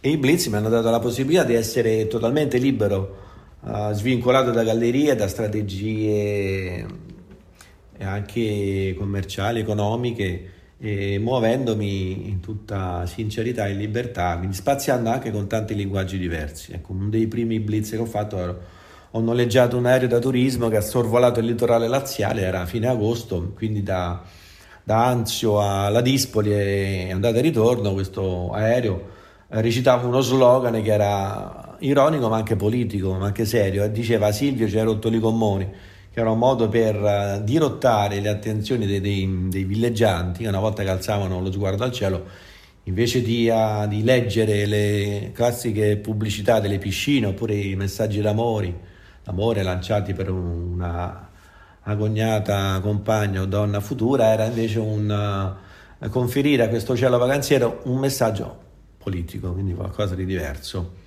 E poi ho visto che è stato seguito anche da altri fautori di, di, partiti politici. Lo scorso anno anche da un grandissimo artista, Lorenz Wiener, che ha, ha fatto sorvolare sempre sul litorale laziale romano degli aerei con degli slogan poetici e quelle sue, sue famose frasi di, di Wiener. Però appunto è, lo dico con orgoglio, insomma, questa, un, diciamo, un impatto totalmente istintivo, come dicevamo prima, in cui da, una, da un pensiero che può essere più o meno folle, eh, il procedimento, l'idea porta a concretizzarsi nel, nello sviluppo di un, di un, lavoro, appunto, che può essere quello di chiamare la ditta che la, noleggia l'aereo, affittare questo aereo, far scrivere questa cosa e per farla poi eh, veleggiare e volteggiare su, sui cieli romani, laziali, quindi era, è un pensiero che diventa realtà, concretizzazione è la cosa più bella per un artista, penso, quando poi un pensiero si, si lancia nel cielo in questo caso, per poi andare a proiettare con un raggio laser la scritta Lavami sulla cupola di San Pietro, sempre nel 2010, quindi siamo 10-11 anni fa.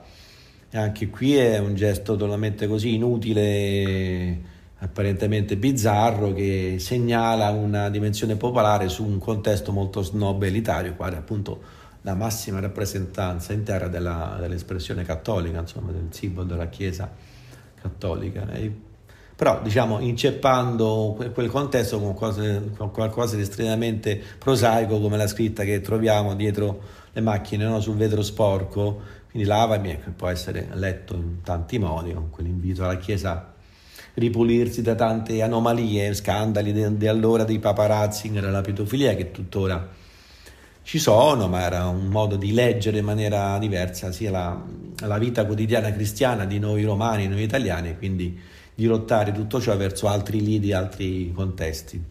E poi mi è piaciuto molto lavorare anche con la fissione, quindi con il mezzo cartaceo, quel blue back della stampa, ho fatto una finta campagna elettorale nel 2014 sulle eh, elezioni europee, invece di candidare i 10 politici, ho candidato 10 artisti storici, 9 eh, non più esistenti, non più viventi e uno Cattelan ancora tuttora vivente. Era un modo per rilanciare l'arte, tutto quello che aveva al suo interno di, di, di valori, di, di, brillantezze, rilanciarle in sostituzione di una materia molto stantia e in crisi come quella politica, come i politici, i rappresentanti del, delle istituzioni, dei partiti che erano molto molto in crisi e in decadenza. E quindi mi sono anche io, come dire, cimentato nel salire sulla scala insieme a altri tecnici ad, ad affiggere, ad attaccare questi cartelloni pubblicitari che appunto erano vota Pino Pascali, vota Carlo Accardi, vota Paolo Uccello, che era lo storico del, del gruppo, che era un nome secondo me anche pubblicitario che poteva funzionare. E poi ho fatto anche installazioni sonore, quindi proiettando un gregge di pecore su Palazzo Chigi, sempre nel 2010, però anche con un contesto sonoro che è quello di un richiamo di un pastore che io stesso ho registrato nelle campagne del Basso Lazio, in cui c'era questo, questi ordini primordiali, questo uh, scandire una lingua sconosciuta, arcaica e di un'origine a noi poi distante e ignota, che però indicava un resettaggio del, del palazzo, delle istituzioni e della politica.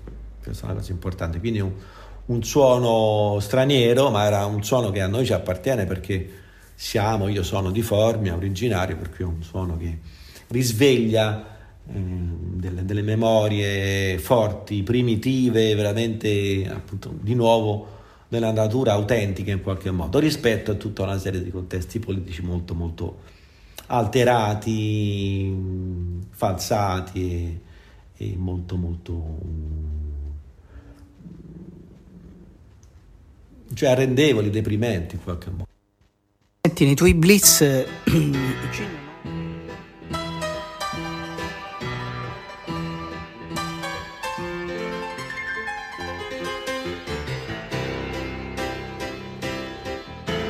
Time He's waiting in the wings. He speaks of senseless things. His script is you and me. He flexes like a whore, falls wanking to the floor. His trick is you and me. Boy, Time in quaaludes and red wine, demanding Billy dolls and other friends of mine. Take your time.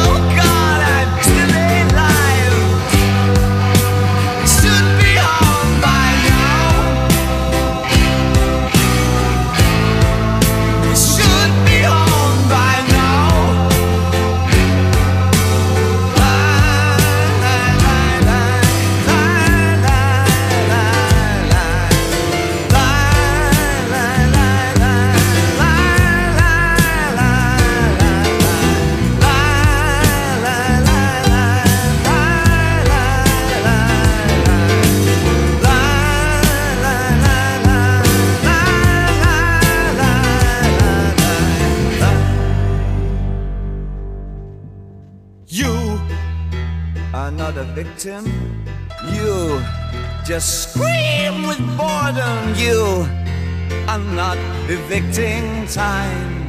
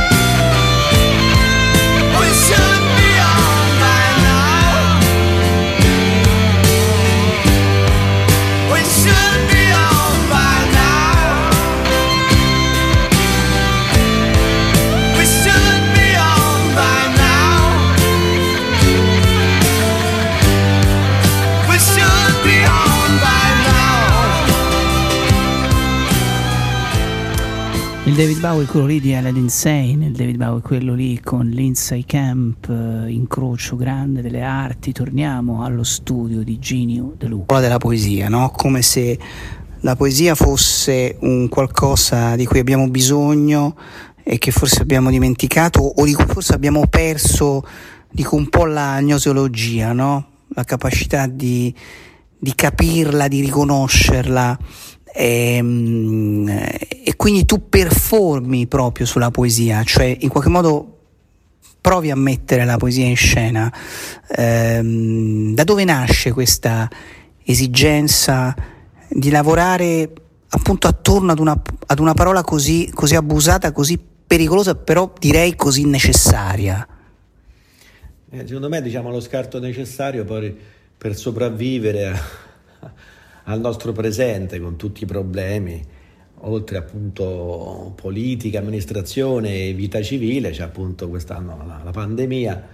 Eh, La poesia è, diciamo, l'attraversamento creativo di una, di una realtà, per cui è una, una salvezza, è una chiave di volta per eh, sopportare e sopravvivere a tutto ciò che c'è di negativo, quindi è veramente una interpretazione mm, lirica della nostra vita, quindi facendo arte da, da una vita, da tanti anni, è, è un, è un punto di vista che mi dà la possibilità di, di- di- di essere come dire, un privilegiato perché ho un contatto voglio avere un contatto con un aspetto molto sensibile di una realtà che può essere elevata come la chiesa, come la cupola di San Pietro, oppure eh, sotterranea e di bassissimo profilo come i rifiuti del Tevere. In, eh, in special modo la poesia è stato un elemento che mi ha permesso di avvicinare ancora di più un personaggio di intellettuale che io conobbi da piccolino, che è Libero De Libero, che è stato un poeta ed anche uno storico dell'arte, un critico che visse a cavallo tra le due guerre, anche nel dopoguerra è stato un personaggio bassino, minuto nella statura, ma molto molto incisivo e, e vitale e potente nelle, nelle sue manifestazioni verbali. Eh, e quindi ho letto tutti i suoi scritti, da romanzi a poesie raccolte, poetiche oppure anche saggi o diari, in cui lui si rivela in tutta la sua potenza, pur essendo un personaggio schivo, come un po' posso essere io, insomma, nella vita pubblica, un po' restio, un po' timido, taciturno. In realtà, appunto, negli scritti si sente un- un'energia talmente potente in cui racchiude anche una sfera politica di critica e di ferocia nel- nell'osservare certe storture e anomalie della- del suo periodo, in più un bisogno di, di- di elevarsi, una potenza nella parola che si, si aggancia alle sonorità, alla- alle onomatopee delle, delle- delle singole parole nella frase, per cercare di, di cogliere l'odore, la vista, l'immagine, il sapore delle cose che andava a descrivere, tutto attraverso la parola, quindi attraverso la sua poesia noi possiamo nutrirci dei suoi sapori, dei suoi odori, delle sue passioni, delle sue grandi sofferenze, questo attraverso il suono della poesia. E quindi da un po' di anni ho anche eh, avvicinato le, le, sue parole e incamerandole in qualche mia azione, quindi può essere stata un'azione performativa usando un megafono oppure vari megafoni, oppure stampando dei bigliettini di sapore pseudo-studentesco degli anni 70 di protesta eh, anarchica e di sinistra per appunto, come dire, mh, sintetizzare la, la, sua doppia anima che è anche la mia uh, stessa anima. Ecco, senti, il Verde Libro torna spesso, qui siamo di fronte a un tuo lavoro ehm, di cui non ricordo il nome, ma era un ciclo di, eh, di azioni, no? di blitz, come li chiami tu, dove le parole in qualche modo di libro di libro sono cancellate, ma è come se rilancino il segnale diciamo di una comunicazione no? nel loro essere state in qualche modo eh, un, po', eh, un po' frante senti il, il blitz è un'azione artistica antica antichissima eh, esiste da sempre um, tu lo fai attraverso ovviamente le tecnologie però lo fai anche mh, in un modo non solo diciamo molto politico, ma lo fai anche poi con degli strumenti che insomma dico eh, possono anche essere molto popolari, comunque con un modus di comportarti che sembra essere proprio derivato dagli anni 70, da un certo tipo di, di eh, come potrei dire, quasi di collettività, quando, eh, quando insomma il privato era pubblico e viceversa. Eh, non so se questa mia eh, così mh, mm, adesso semplicistica definizione ti trova d'accordo? Sì, sì, da una parte sì, da una parte sì. Questa azione che tu stai, stai, descrivendo prima forse riassume un po' il senso delle cose che stai dicendo perché eh, ora non faccio più blitz ma le chiamo quando faccio delle cose eh, collettive e pubbliche azioni urbane poetiche perché si svolgono sempre a Roma, almeno fino adesso e poi diventano anche con un'inflessione più crepuscolare, più eh, diciamo in qualche modo romantica, tra virgolette, meno di impatto, meno provocatorio come poteva essere prima il blitz. In questo caso sì, il libro del libro rientra perché era questo che vedi sono delle, delle, schermate che ho stampato da Whatsapp, quindi è un dialogo che ho avuto eh, con un curatore di una mostra che abbiamo fatto insieme nel 2017. Il curatore casualmente si chiama Claudio Libero Pisano. La mostra che abbiamo fatto insieme era, riassumeva dieci anni di blitz, di incursioni non autorizzate, in questo caso il blitz sì, si richiama anche alle manifestazioni degli anni 70, non a caso poi in questa mostra abbiamo anche gettato al vento come elemento performativo dei bigliettini dove erano stampate queste frasi di delibero, stampate in un modo che richiamavano molto i collettivi studenteschi degli anni 70, proprio per dichiarazione politica, proprio visiva, estetica, però con inflessione di libro del libro che aveva una direzione anche appunto lirica, ispirata come quella della sua poesia. Quindi era mettere insieme queste due anime. E in questo caso adesso a fine 2020, a dicembre, ho fatto questa fissione pubblica in cui 25 schermate di WhatsApp sono state stampate in grande su manifesti 110x70 e applicate sulle strade di Roma, nelle, nelle vie centrali, dove potevano essere viste da più persone possibile. Queste schermate recavano un dialogo molto privato e personale tra me e il curatore, Claudio Libero Pisano, e andavamo lì a comporre una mostra che era quella del 2017. L'idea era di far entrare una persona qualsiasi che si trova a passare a vedere questi, questi manifesti nel, direttamente nel dibattito artistico, insomma, nell'elemento più profondo, quando si compone si fa una mostra d'arte contemporanea, cosa che nessuno no, mai eh, potrebbe vedere, potrebbe sapere, perché sono dialoghi che stanno sul cellulare due persone che si conoscono, sono anche amici e lavorano professionalmente insieme. In questo caso, rendendo pubblico qualcosa di estremamente segreto, si dà modo anche di, di, legare il contesto della città, che ha tutt'altri interessi, però anche a un contesto di arte contemporanea, come la creazione di una mostra fatta poi in uno spazio molto interessante, si chiama Album Arte, che era a Roma, quindi nel 2000, a giugno del 2017. Perché fare questo? Perché nel dicembre 2020 era tutto eh, serrato, tutto bloccato e chiuso per via del Covid. Allora si trattava di studiare uno spazio alternativo, un modo di comunque di eh, fare arte contemporanea negli spazi che erano rimasti, ossia quelli della dimensione pubblica cittadina romana. Perché no?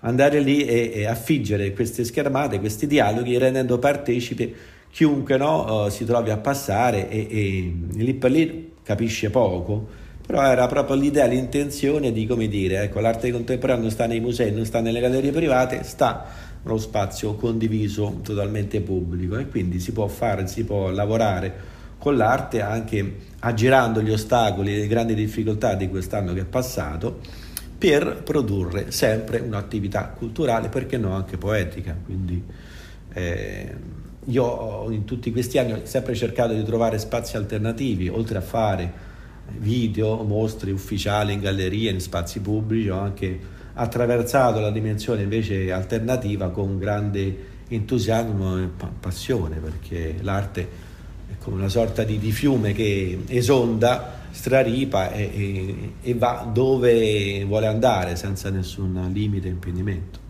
Questo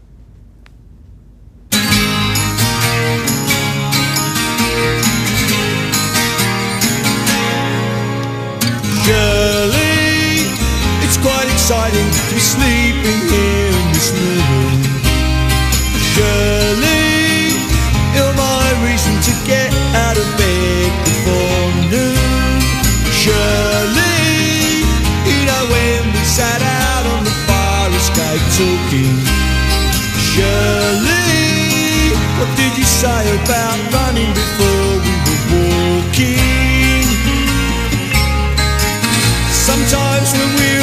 as close this, it's like we're in a dream. How can you lie there and think of England when you don't even know who's in the team?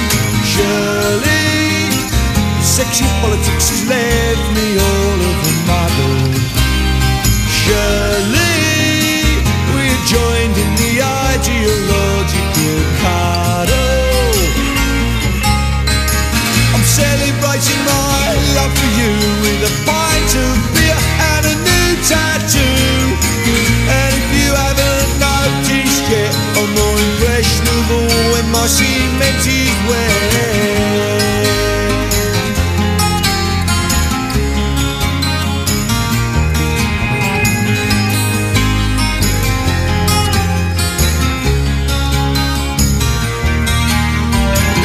Politics and pregnancy are divided as we empty our glasses.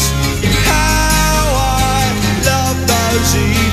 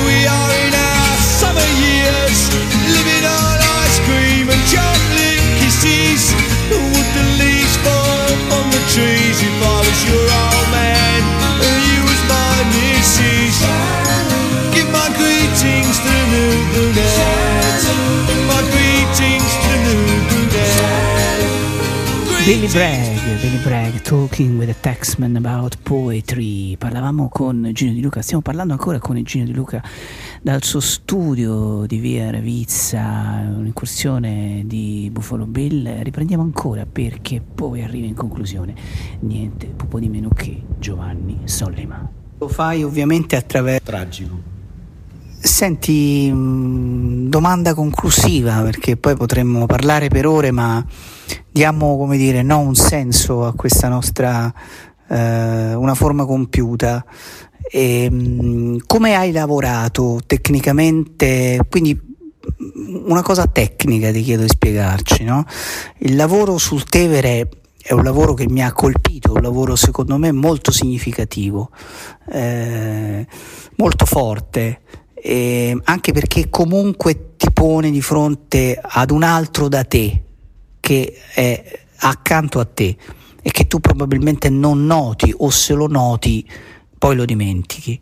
Ehm, tu sei anche fotografo, quindi hai lavorato in che modo? Raccontaci questo aspetto del tuo lavoro che è ovviamente l'immagine, però è la, eh, come dire, è la reinvenzione no? in qualche modo di una, di una realtà in questo, in questo ciclo di fotografie che poi è un'opera vera e propria dedicata al fiume Tevere.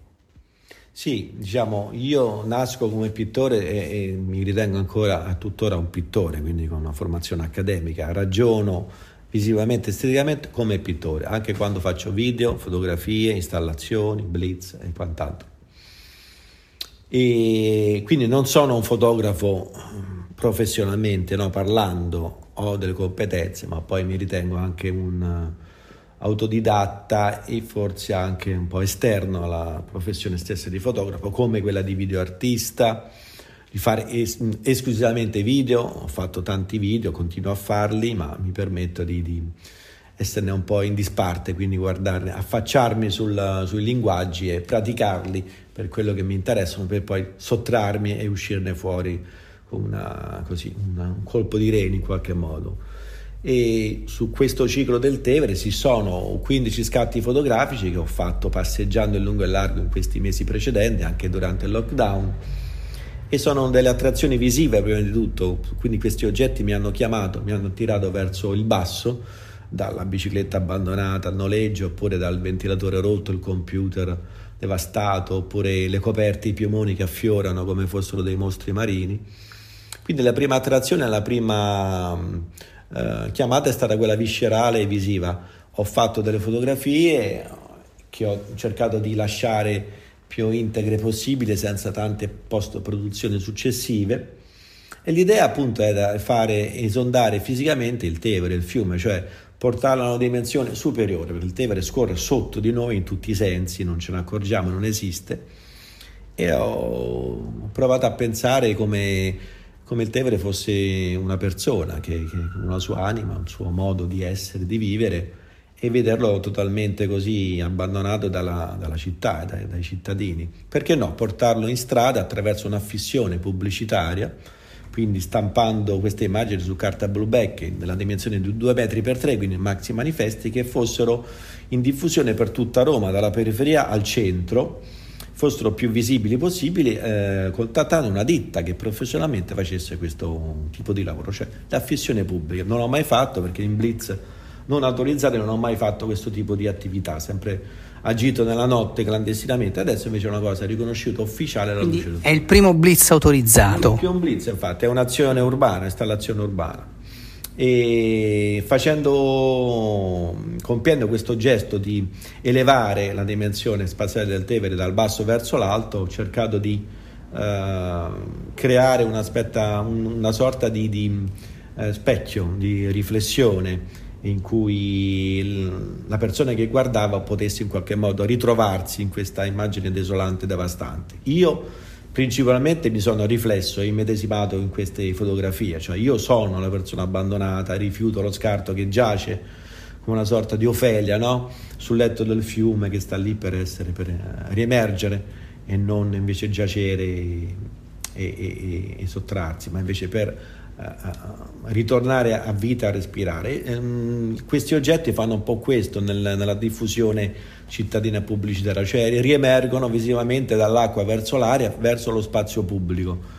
Sono di nuovo presenti e sono delle, de, dei quesiti, delle domande estetiche che, che, pongono agli spettatori che involontariamente si trovano a, a, a visionare, a, a contemplare queste immagini. Quindi è, è un meccanismo per uh, riflettere e, e, riflettersi in queste 15 devastazioni che però hanno un riscatto estetico molto potente secondo me, quindi diciamo la cura sta anche nel, nel dramma, cioè la salvezza sta anche nel problema stesso che è proprio il rifiuto, magari inceppare un punto di vista e avere una contemplazione in più, immettere più poesia anche nella, nella devastazione di una tragicità di, di condizione come quella del, del rifiuto e dello scarto e, vedere la luce anche nel, nel, nella, nel totale imbrunire, nella totale assenza di, di, di speranza, di, di, bagliore. Può esserci e c'è la, la, salvezza secondo me, quindi in qualche modo è, sono immagini che domandano, non, c'è nessuna scritta, nessuno slogan, sono delle domande, delle immagini interrogative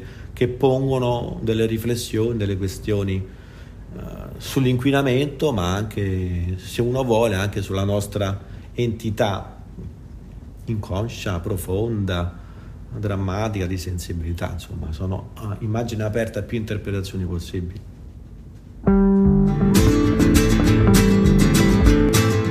Comprano oro e rubano amor, comprano oro e rubano amor all'ora della sera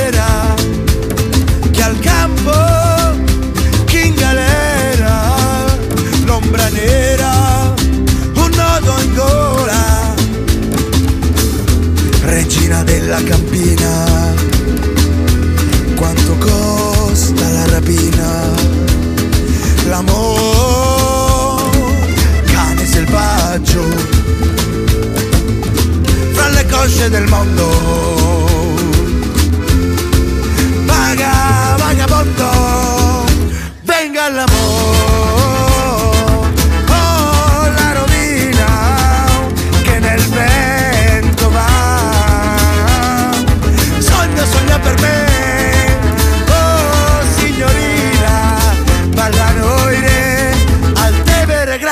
Grand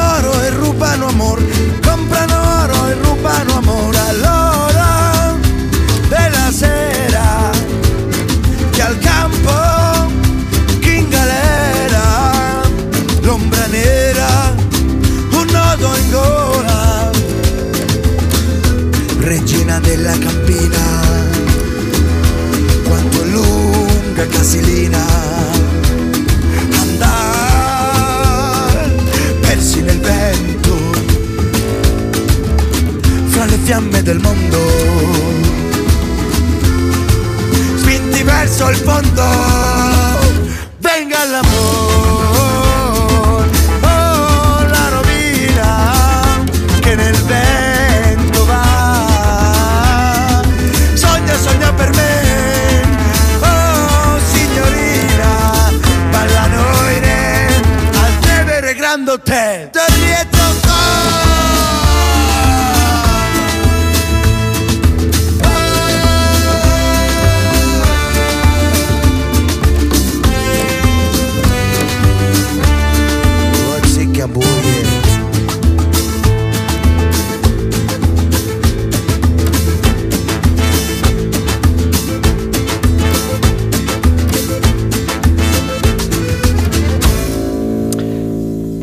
Tevere Grand Hotel, dopo Eugenio De Luca che ci ha raccontato di questo suo lavoro sul Tevere, queste foto in qualche modo legate alle rovine del Tevere, ciò che il Tevere ci, ci lascia e così e resta. Passiamo a chiudere Buffalo Bill con un grande, con un grande artista, insomma, no? un vecchio amico che ritrovo sull'onda proprio della musica, il maestro Giovanni Sollima. Giovanni, ciao, benvenuto. Ciao caro, Ciao. grazie, ben trovato a te. Allora, ben trovato a te. Senti, sei, sei sotto prove, no? Perché sei veramente per fare il soundcheck di questa serata ai Giardini della Filarmonica, nella Sala Casella, a inaugurare una stagione di musica eh, particolare. Sei in duo, Giovanni Sollime e Giuseppe Andaloro. Che cosa, che cosa farete, Giovanni? No, dunque, girerà intorno alla figura di Stravinsky, è ovviamente un- è una sorta di ricorrenza per l'Accademia Filarmonica e a suo tempo si chiesero a questo nel 19 sembrano passati 2000 anni, eh, ci chiesero un programma ehm, che girasse attorno a una delle figure che in qualche modo hanno avuto trovato un rapporto con questa istituzione della storia del passato.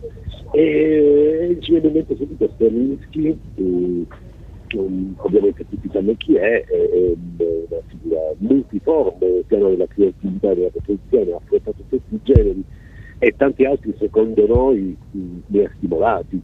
E quindi eh, gira attorno a in fondo è l'unico brano eh, che ha scritto per violoncella e pianoforte che in realtà eh, viene fuori dalla sua italianità, cioè la suite, la suite italienne eh, scaturita appunto dalla, dal Pulcinella, suo, da un, tutto il suo mondo in parte immaginario, in parte preso da tracce eh, di musica preesistente eh, su, sull'Italia, quindi su, soprattutto da, era convinto di attingere la musica di Pergoletti, poi in realtà gli studi musicologi avevano stabilito che in Pergoletti c'era forse l'1%, però in realtà eh, riscrive eh, a modo suo dei, dei brani, dei componimenti del sottotesto italiano e, ed è ovviamente un pezzo molto screcciato, cioè, molto graffiato, molto ironico, molto, molto feliziano al tempo stesso. Eh, ed è bello questo passaggio perché vedi due mondi, due, due, due, due epoche uh, sovrapposte. Poi proseguiamo con una cosa che sembra quasi immensile, insomma, la, tutta la prima parte del, della saga della primavera eh, riarrangiata per noi per violoncella e pianoforte e quindi abbiamo solo due mani a testa, proveremo a inventarci altre vite, altre... certo, certo. Eh, eh, però eh, credo che il, il, il, brano rimane uno dei brani, insomma, nel 1913 fece un, un tale scalpore sì, sì. di tutto e, e, tuttora lascia, può lasciare anche sgomenti. È, è un brano incredibile. Poi eh, Giuseppe suonerà il tango eh, pianoforte è anche strumentato per, per un ensemble. E, e, io farò un'altra, quella che è un'altra piccola sfida, è un brano che amo da quando avevo tre anni e che devo dire, forse eh, stiamo parlando adesso grazie al lockdown dell'anno scorso ho eh, avuto il modo di decodificare e suonare al violoncello, insomma scrivere al violoncello, sono interessato per clarinetto che appunto sono dei pezzi brevissimi e, e uso clarinetto in tutta la sua sezione, uso due addirittura, il violoncello ha una altrettanto ampia e ha questi suoni nascosti eh, sempre cercato, sempre indagato, eh, e insomma li ho trovati molto figli, quindi ci troviamo strano questi pezzi. E, una, e, poi tutto il segmento finale in realtà eh, è costituito da uh, quattro brani di eh, altrettanti gruppi musicisti del famoso diciamo, del passato ma glorioso uh, prog rock, rock progressive. E quindi dei Gentle Giant di, dei uh, Emerson Lake Palmer di, uh, dei King Crimson e, e adesso aiuto uh, eh. ah, e dei, beh, degli Aria ah beh eh, certo, eh, certo, certo. mancare in realtà poi eh, si tratta di, di, brani eh, chi li conosce chi conosce questi autori queste, queste musiche questi musicisti straordinari molto colti, molto preparati, molto poliedrici, molto attenti a qualsiasi segnale sonoro, per questo accadeva in quegli anni, e si accusava di brani da uno sviluppo molto più ampio di quelli insomma, del formato della canzone di tre minuti o quando va bene di quarti, in realtà hanno, hanno uno stile molto ampio, molti dei quali hanno una, una forma quasi straviziana, un approccio diverso iniziano per la composizione o per la ricerca dei suoni, della struttura stessa, dei richiami, eh, penso ai Gentle Giant, a questo Proclamation che è un brano che la parte centrale ha dei tempi composti e insomma sembra veramente ci sia un, un parallelo, ovviamente Ferrucci non è passato osservato al destino nel corso della sua vita e tuttora come dire, lancia segnali e vola tantissimo. Eh, quindi questo lavoro sul ritmo, ma al tempo stesso andare a cercare delle tracce ehm, antiche, arcaiche, come si sono appunto Giant, o eh, molto forti nel, nel, nei Balcani, come nel caso degli Aria e quindi anche nella, nel, nel, sociale, e di seguito o nel insomma, quindi eh, voglio dire King Crimson, Robert Fripp nel, nel, nel linguaggio stesso degli strumenti, Eh, quindi abbiamo riarrangiato questi brani eh, che abbiamo usato anche l'altra volta, però ogni volta è come se aggiungesse un tassello eh, o lo togliessi. In qualche modo è- diventano degli arrangiamenti, ma forse anche delle riscritture. Insomma, mh, diciamo, non, non tanto da cover band, ma più da, da un, approccio, un approccio che va a cercare mh, in tutti gli angoli eh, di, di questi brani eh, che hanno anche le lezioni open o che sono iperstrutturati. Ecco, quindi questo è il, eh, questi sono i due mondi che abbiamo messo, eh, abbiamo accostato e, mi sembra un caso perché Tenissimo nel 71 ma nel 71 in realtà prende il via esplode questo, questo genere in qualche modo che già in qualche modo aveva presentato le tracce alle fine degli anni 60 ma negli anni 70 sì, proprio raggiunge eh, in posizione dopo l'apice e, insomma come tanti video si possono anche trovare su YouTube testimoniano ecco questo è quello che con Giuseppe Eh beh, eh beh, è una cosa di, devo dire, di grande livello, ma come tu giustamente dici sempre, io più che come dire, suonare, riscrivo, no? In qualche modo, quindi Giovanni Sollima riscrive ed è questo il tuo approccio unico e straordinario eh, alla musica. Giovanni, quanti allievi hai adesso? Quanti Giovanni Sollima ci sono sparsi Ah, eh, no, beh, per fortuna non ce ne sono. Per fortuna sono- ognuno ha una sua forte personalità e quindi sta attentissimo a questa cosa. Io mi sento con gli allievi uno di loro e, e insieme si indaga e si cerca. L'importante è cercare, trovare è è impossibile, non importa, è importante cercare. Però la cosa importante è eh, individuare dire, la vera voce di ognuno e, e cavolo, come come come ne arriva uno e- ed esaltarne proprio la, la personalità senza, senza, senza andare a, a- a- a- forzare o a cercare di creare dei, dei, eh, proseliti o roba del genere. Insomma, in realtà eh, si tratta di, di eccellenti, di musicisti eccellenti eh, che io faccio, io faccio il coach. Ecco, faccio una cosa Fai il coach, bellissimo, va Sì, bene, va bene. sì. Caro, Gio- caro Giovanni, grazie di essere stato con me ancora una volta. Grazie Io ti lascio alla Sala Casella, appunto Accademia Filarmonica, per aprire una nuova stagione. Giovanni Sollima insieme a Giuseppe Andaloro. È sempre un piacere risentirti, maestro. Eh, anche per me. Un abbraccio Ciao, e caro. Abbraccio a te e a tutti. Arrivederci. Ciao Giovanni, ciao, ciao, ciao. Ciao Vladi.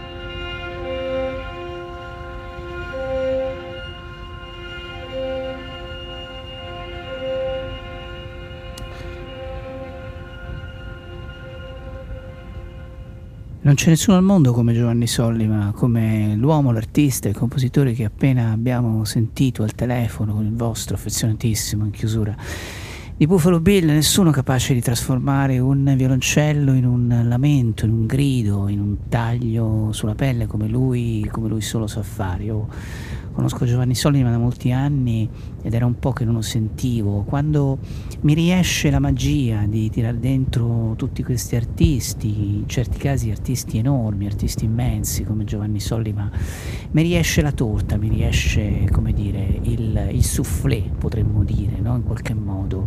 L'impasto è stato lavorato e a questo punto è ora di mettere in forno.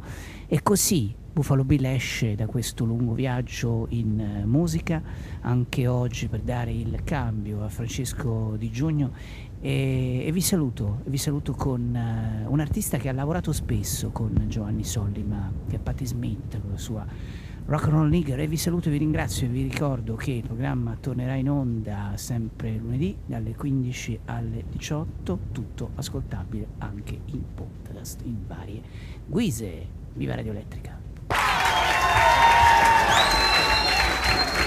I don't fuck much with the past, but I fuck plenty with the future. Over the skin of silk are scars from the splinters of stations and walls I've caressed.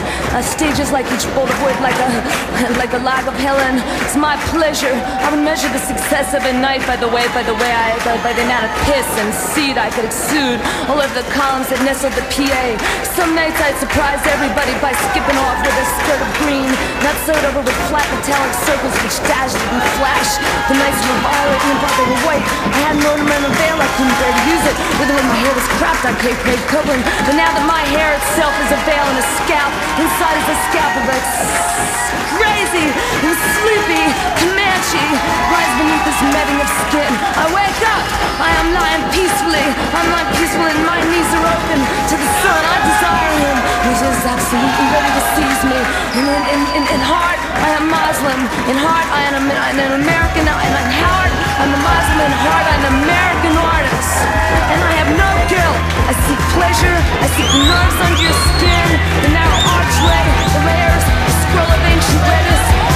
The the belly, the belly, the, mole the belly of an exquisite whore. You spare the child and spoil the ride. I have not sold myself to God.